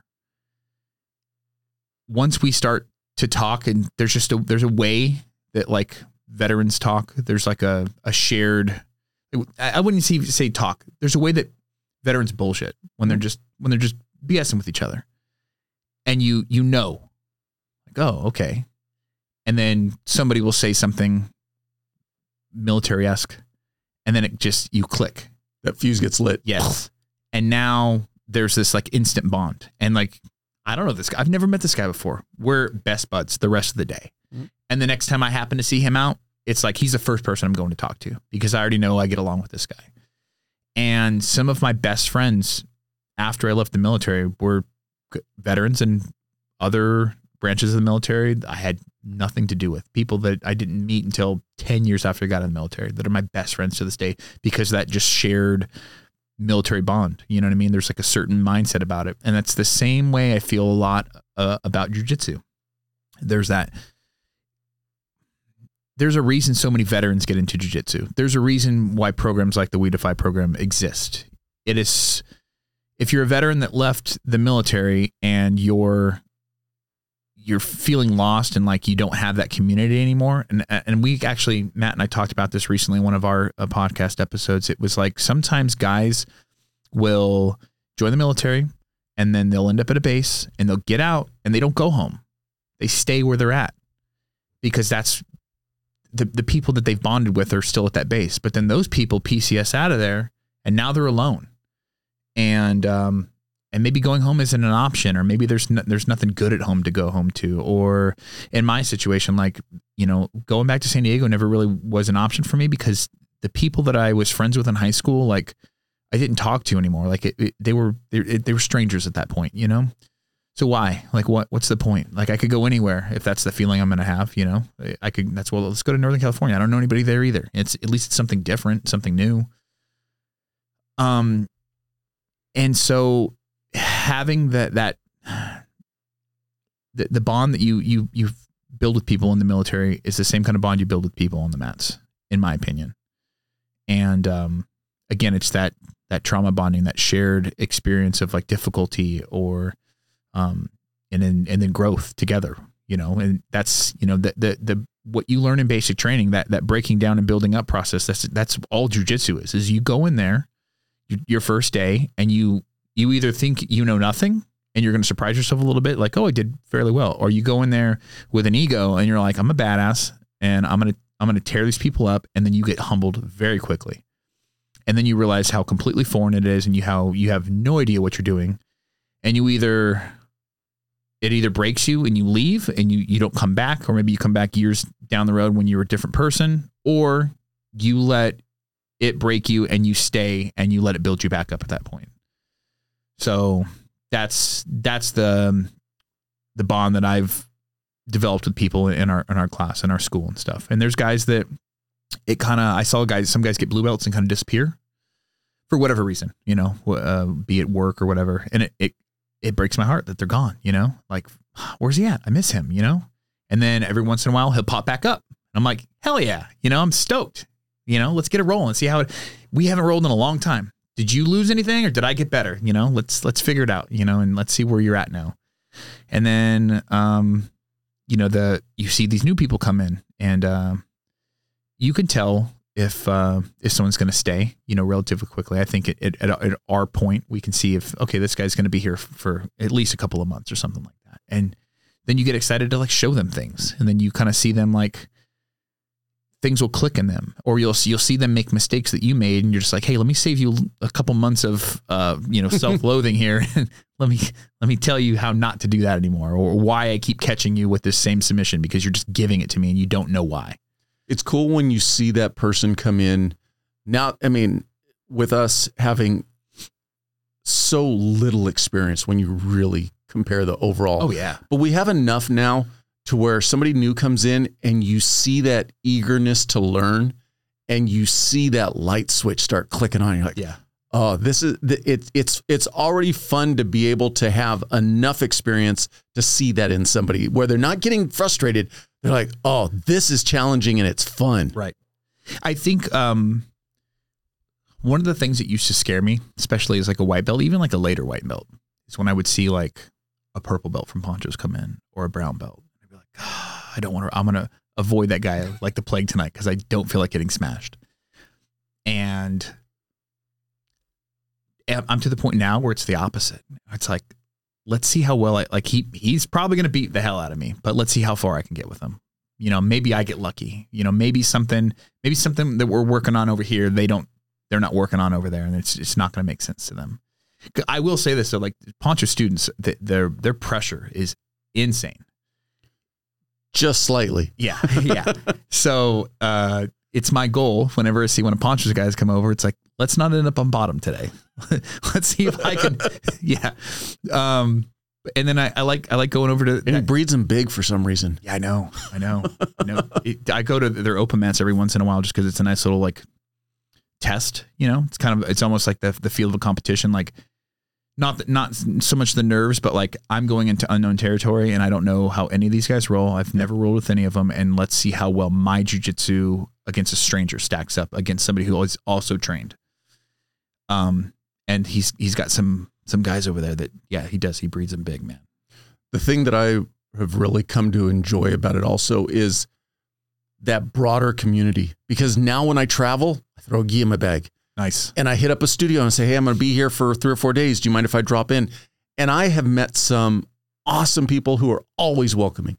I have never walked into it, had an experience walking into a studio where I felt like I wasn't, hey, now granted, inevitably you're always going to roll with either a brown or a black your first roll because they got to test you out before they, you know, unleash right. you on their students. Right. Um, but, and I'm perfectly okay with that. But the fact that I've always felt welcome. I was in Vegas back in April and just started texting with the coach. He's like, "Come on down," you know. Uh, I don't know if I can. I'll be here. Don't worry about it. Just you know, it was it was the the fact that he was willing to kind of stretch out his day when he was planning to leave because it was just an open mat day. Gotcha. You know, oh, I'll stay. I'll stay a little bit longer. You know, kind of deal. So I, I I enjoyed it. Yeah. And and I like that sense of community. I like that sense of welcoming, no matter what. Yeah. I think there's a neat thing too about jujitsu um, that I, I never really experienced in other martial arts, and it's the lineage. Um, and I think that's what's kind of neat about like a larger gym like we attend, how we're uh, we're uh, a part of a checkmat family, and if you go to most any checkmat in the country, you know that it's only a handful of degrees away from like Poncho and Jason at that point. You know what I mean? It's it's Leo Vieira, Poncho, Jason. We're we're, we're right under top, uh, that top tier. You know, so i- i- any of their black belts is going to be essentially like right in the same area that Jason is. So you know you, that you're you're learning very similar jujitsu, or Right. um, and there there's definitely styles of jujitsu depending on the schools that you go to. Like Checkmat has a very tried and true style, and and it's it's the reason why. And I'm not just like riding the Checkmat bandwagon here, but it, it's a reason why Checkmat competitors tend to place so high in in these you know larger world competitions and things like that, even like on the professional level. Um, and it's neat to know that that you're a, a part of that lineage as well, you know. And and if and if I'm able to attain a black belt under a Checkmat school, I say that because I don't plan on being in California forever. Um, it, it would be a huge honor to me, you know. So I'm I've looked at where we're going. I'm I'm even trying to like jokingly because Matt's a black belt and he's about to get a second degree, and I'm like, and I'm like, you've been at you've been at UPS for 20 years, bro. Like, retire when I go to Cal or when I go to Texas. You guys got to come too. We'll open up a checkmat school. You can be the head instructor. Like, you know, that way I can get a black belt under you know a, a checkmat black belt that's under Poncho. You know what I mean? That, I think that would be rad. So How long do you think your plan is to get out of California? I think 2025, summer 2025 is our goal. Um, uh, before my kids start second grade. Um, I think financially, that's the, you know the, the savings timeline. That's how it should work out and whatnot. So uh, we'll we'll see what the economy does as well. Um, right now, it seems like buying a house anywhere is becoming increasingly impossible. Um, and our plan isn't to buy immediately. We want to get there and make sure we we know the area Right. before we purchase something. Um, so we're not buying in a bad area or something like that. But um, yeah, that's the goal. She has a lot of family. My wife has a lot of family out there. Her mother, um, her aunt and uncle that she's really close to, and cousins. Uh, they all moved out there like ten years ago. Her grandma uh, is out there now, so it's like she has no actual family in California other than her younger brother. Um, and then uh, my parents moved to Arizona a couple years ago when they retired, and my my sister, um, my mom's daughter, passed away a couple years ago. So I, I have no real family in California either. Like I don't speak with my father. None of my Northern California other than my cousin. Do I have any sort of like an, a like a real relationship with? And it, it's not that Northern California is so far away from here. People, if if you lived in California your, your own your whole life, you don't realize how small the rest of the states are. You know, what I mean? Right. it's like I have friends who are like, oh, you know, they live in Tennessee, and he's like, oh, I drove down to Georgia yesterday. I'm like, what? Like, any, like for lunch, you know? And I'm like, for lunch? What are you talking about? Like, he's like, oh, it's like an hour and a half away. I'm like, what? Nothing. It, LA's not even an hour and a half away. And I live next to it. You know, it's like, it's so crazy how big this state is from north to south. And then you combi- compile it with or compound it with all the traffic. So Right, right. So let's start wrapping it up. Okay. Based on what we started with, your podcast. The Yeah. one thing is good marketing. Mention the name. Yeah. BJJ Balance. Um, I, I'll admit it. AI came up with that name. So, um, I, Matt, my co-host, runs a uh, a jujitsu meme page with a large following, and he came in and he taught um, a, a class for Jason one day, like a guest guest spot, and he's a larger guy. Um, it's like six foot two fifty ish, whatever.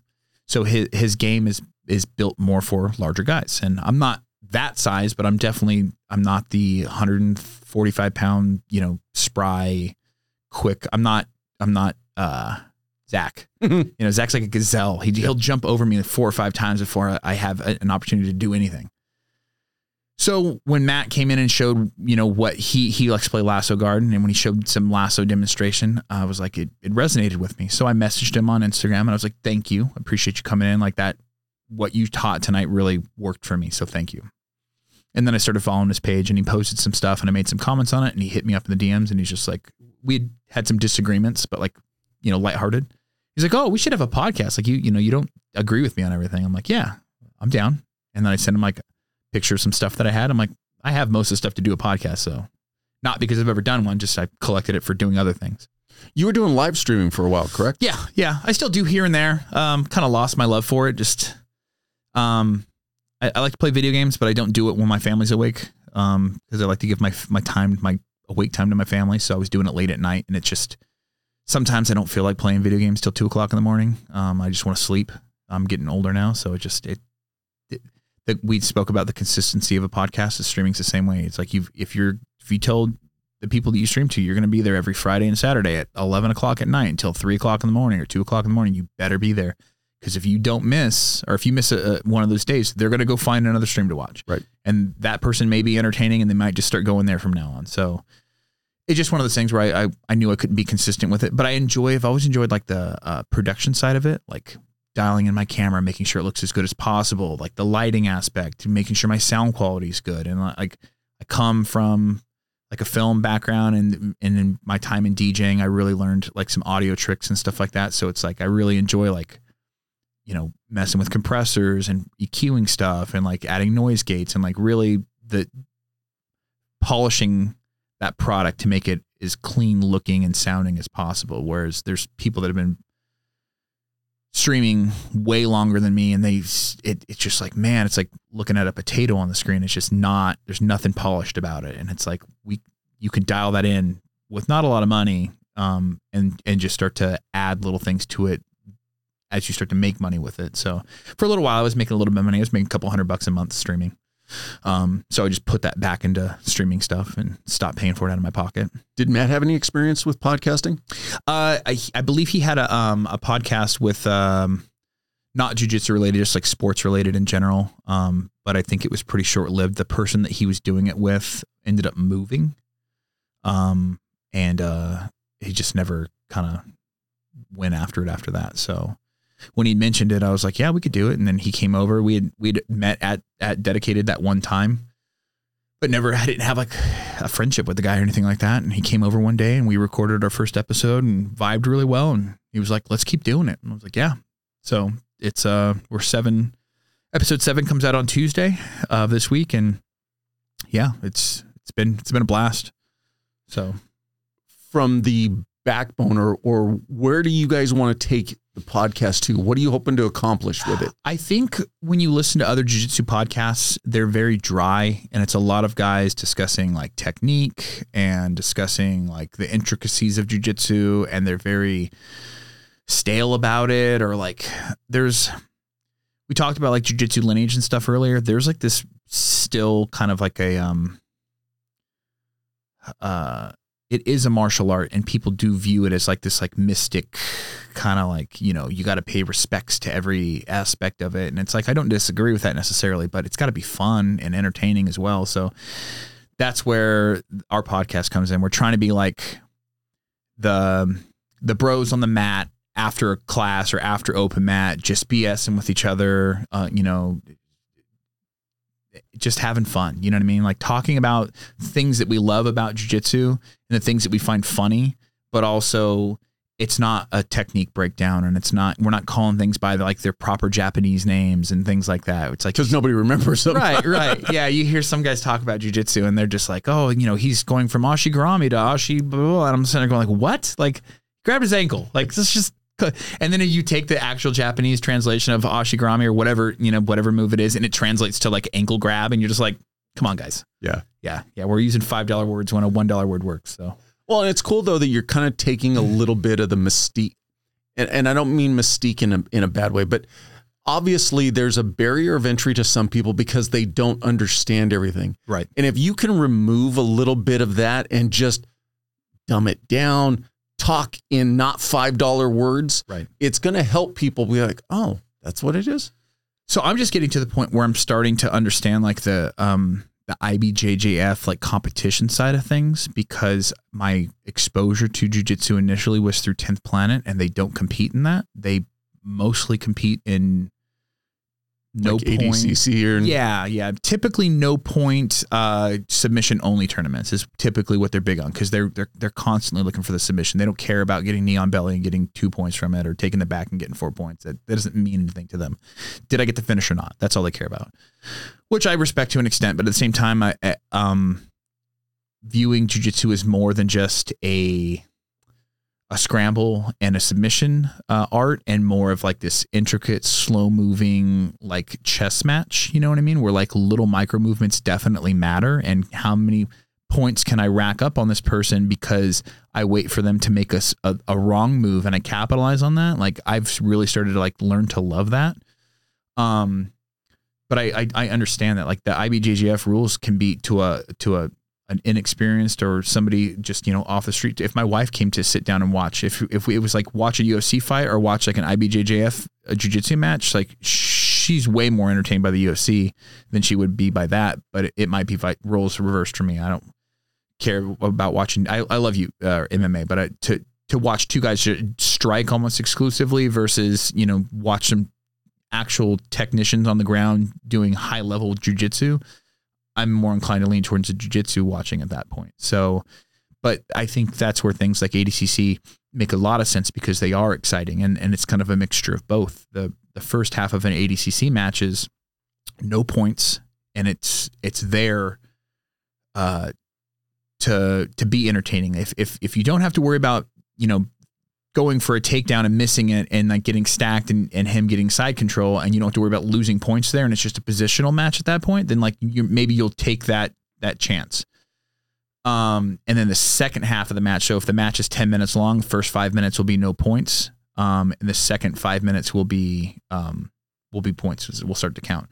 And in the first half, um, you can't you you start standing nobody can pull guard. So a lot of traditional matches you know even ibjjf stuff you'll watch two guys walk to the center of the mat and maybe one of them drops to his butt and grabs a leg or something like that. They they do not allow that in adcc you have to try to wrestle to get your advantage. So you have to learn takedowns. You have to learn uh, you know how to uh, throws and you know how to how to take a shot how to take someone's back and that, that scramble aspect is there. So when i took my stepdad to uh, the ADCC Open at the beginning of the summer in Orange County, him having no grab like no jujitsu experience, um, but having a high wrestling background, he really enjoyed it. So it was essentially these guys are wrestling, starting standing up, and when they end up on the ground, it's ending in some sort of a submission finish.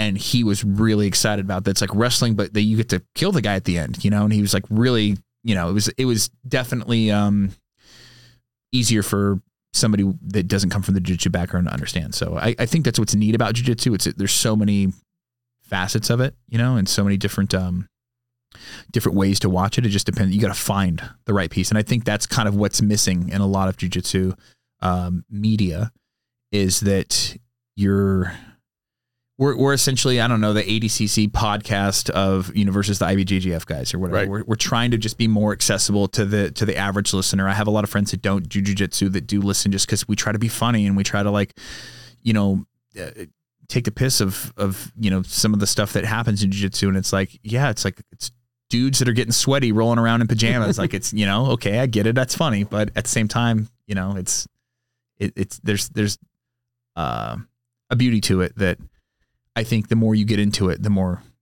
you know, uh, you'll start to appreciate that. So, well, one of the things that you mentioned about how some people don't find it the technical aspect as exciting because it can be a very slow, methodical process.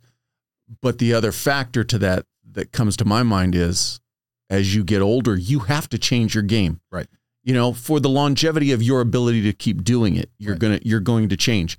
But then I and, and I'm not a boxing guru, but I've heard it explained this way. Of one of the things that makes Floyd Weather Floyd Mayweather so great, it wasn't that he went in there to try to smash you or beat you. It's I'm not going to let you hit me. Right. It's the same way with jiu-jitsu. You can go with the mindset that I'm going to go 100 miles an hour and I'm going to smash you, or I'm going to go in there and I'm not going to give you the opportunities to put me in bad positions. Right. Right. Yeah. Yeah. I agree with that 100%. Um, I think that um, a lot of jujitsu is, and, and that's the thing too, is me learning it, like truly learning it at, you know, the age of 39 when I started and, and, uh, you know, now being 40 and whatnot, it's like I don't have the explosive energy that I had in my 20s and whatnot. And so it's like I, I don't even know what that's like to to be able to scramble at that pace because I, I didn't do it then. But I wish I wish I understood. But maybe it's you know maybe it, it's a little easier because I'm not having to like change my game. I'm just having to develop what I have.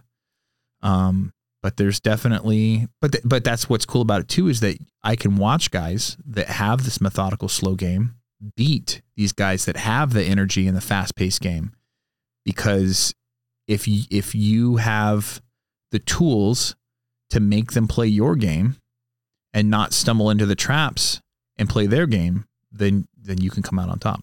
And that's why that's where it becomes a chess game. Yeah. It's it's playing to your strengths or more importantly not playing into their strengths. Right. Yeah. It's i again, I, I feel like I'm a CrossFit guy trying to like preach the gospel of CrossFit to people when I talk about jujitsu, and that's not the thing. That's not the case. It's it is so hugely beneficial to people from every walk of life, um, men, women, big guys, small guys. You know what I mean? Like, um, is everybody going to get super thin doing jujitsu? No, I, I know a lot of guys that just stay big. You know, but could you? You know what I mean? Especially if you live like a sedentary lifestyle, and then now all of a sudden you're burning 800 to 1,000 calories in an hour and a half of jujitsu, which is totally a possibility. I see it happen all the time. You know, there's guys where, guys, there's times where I'm sitting there I'm just pouring sweat, and I'm like, I don't ever. That's just the warm ups. yeah, I know, I know. That's me in the warm ups. So, um, yeah, it's uh, if if if you haven't tried jujitsu and you're thinking about it, or you've you've ever thought about it, like just go give it a shot one time and you'll either love it or or you you'll be indifferent about it but um you'll at least you'll understand too you know what i mean how you, you never see anybody that's ever done jujitsu act like oh just do this. You know what i mean? Like it's anybody that's ever rolled at least one time in a class understands that like it, that's not how it works. Like you can't just stand up. You can't just just roll away from it or something like that. Like it, sometimes it's impossible to move. Sometimes oh, oh just lift him off of you. Good luck. Good luck. Yeah, I, I've had guys that are 40 pounds lighter than me pressure tap me. I've had a guy in Nogi that that is 40 pounds lighter than me get knee on belly, and I could not get him off of me, and I had to tap because I I suffocated just on my back and couldn't move. And it's like if that's not a testament to how well it works, if you're good at it, then I don't know what is. My big thing now is if you have young children put them in jujitsu. Oh yeah, because it's it's such a natural thing for kids to just want to get on the ground and wrestle with each other. Right. And then from there to learn technique that they can go on and know as a parent that they can protect themselves and defend themselves. Right. Uh, that that's my thing is get your kids into it. Right. And they, they there's little friendships that they develop and whatnot are rad to see. Like I have my youngest daughter, she's five, she does it, and she is uh, in this jujitsu class with a bunch of other five year olds, and they all go for pizza next door afterwards. And like that, she sees them when one of them goes on vacation for like a week during the summer, and they come back. She runs up to them, oh, and gives them a hug and stuff. Like those are those are their friends. And if my child's friends growing up are all badasses that train, like I yeah, the, the amount of worry that that I would have versus what I have is, is gone because I not only can she take care of herself, but all of her friends can, can, can take care of themselves as well, and they're also less likely to be Bullies. aggressive. Yeah, aggressive hotheads and whatnot. I think that's one of the things that from from Taekwondo they have these things called the tenets of Taekwondo, and it's courtesy, integrity, perseverance, self or uh, courtesy, integrity, perseverance, something else, and self control. Um, indomitable spirit and self control. And they make you recite these every day at the beginning and the end of class. And then every class, they go into one of them in depth. And I think that um, people that train MMA exclusively, MMA as like a sport and not a martial art, are missing a lot of that um, that that respect aspect of it, or that you know that martial arts kind of mindset. And I think that's something that even though I don't think jiu-jitsu has anything like that as far as tenets are concerned, there's definitely you learn all of those lessons just by being on the mat and learning how difficult it is and learning um, that that you may be good at something, but some guy could show up one day and just totally be better than you, and You know what I mean? Like it's just okay. Now I gotta keep going. I gotta I gotta be better. And like I said previously, you learn lineage Yeah. and where it came from. Yeah. So I, I there's there's uh, uh, you know part of it being a martial art that I think is is good for children as well. And and um, when you have those um, tenets or whatever kind of like inlaid in your training or your mindset, especially from a, a young child's age and whatnot, that they you tend to be less less hot, less confrontational, because especially because you know you never know who, who the other guy is. You know what I mean? Like yeah, I I maybe a you know if I'm a kid a, a jujitsu green belt or something like that, and I've been training for five years, and I probably could beat up the majority of the kids in my class, but there could be a kid there that has also been doing it, and I just don't know it, and he's better than I am, and he wrecks me. You know what I mean? So it's like knowing that that's a possibility. There tend to be less. Um, uh, uh, lean less into trying to start a fight or you know what I mean it's it's, it's and I've seen it happen with um with Jason I I've saw a confrontation um one time where he wasn't involved in it directly but he was trying to like calm it down and he wasn't like shirt off you know I'm a black belt in jiu-jitsu he nothing like that you know what I mean it's just like hey you know just trying to like isolate the situation separate the two people it wasn't about like trying to prove what he could do or, or couldn't do you know what I mean it, it was about just like people can get hurt here and I want to make sure if I can prevent that I I I can. And you know, if it got to the point where he, he needed to act then I feel bad for those people. Um but it, it it doesn't get to that place and you just guys that train genuinely train like a martial art like that you typically don't see that kind of attitude from them. They, they they've been humbled enough to know just chill out and you know we there's other ways to you know resolve this issue so What's the old adage? Those that can do it don't have to brag about being able to do it. Right. Yeah. Yeah. And that's why anytime you see somebody getting, you know, uh, boisterous and, you know, puffing their chest and whatnot, it, it's just like, oh God, you know, are we going to do this guy? You know, it's just, So you guys for your podcast, you've also start because you didn't have video straight out of the gate, No. correct? so we've always recorded video from the beginning, but the intention was always for it to be an audio podcast and just uh, use the video for clips um, to drive on social media to get people to the audio. And then one day I was just, I think it was like episode four. I was like, let me try. Let me see how hard it is to edit video. What bums me out is the editing program that I edit in um, is really, it's, it's a program that like they use to grade Hollywood movies and whatnot for color grading and whatnot. But and it, and I, I like the workflow, but it doesn't have plugin support. Whereas Adobe Premiere does have plugin support, so third party people can make a plugin that goes into Premiere, and now they make one called Autopod, and you put in two cameras with two audio sources, and you sync the audio sources to the cameras. Then you see um, it uses AI essentially, and it knows whose voice is which, and it auto cuts all the video in seconds. And I'm like, oh, I wish I had that.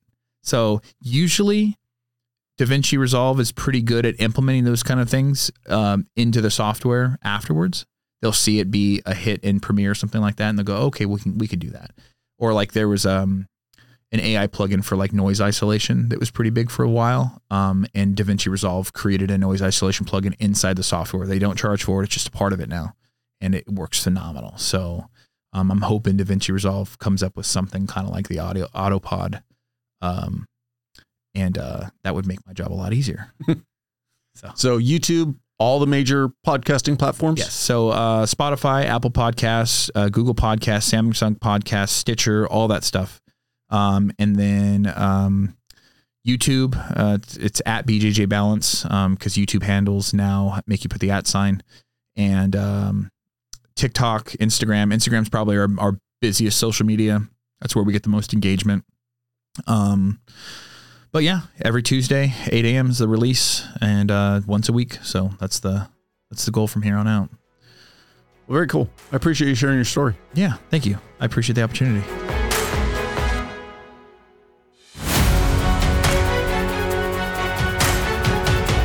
Thank you for taking your time to listen to the podcast. I truly hope you enjoyed it. Not only is the podcast available on audio platforms, but you can also watch it on YouTube at the Transition Drill Podcast channel. Please subscribe for future episodes. The best way you can help the show is by getting the word out. If you think somebody else might enjoy it, I would appreciate it if you would share it with them. Also, if you have the time, please go to Apple Podcast and leave me a rating. I welcome your feedback, both positive and negative. You can also go to the website, transitiondrillpodcast.com, and through the contact tab, send a message directly to my email with any comments or suggestions. Thank you again, and I hope you tune in for the next one.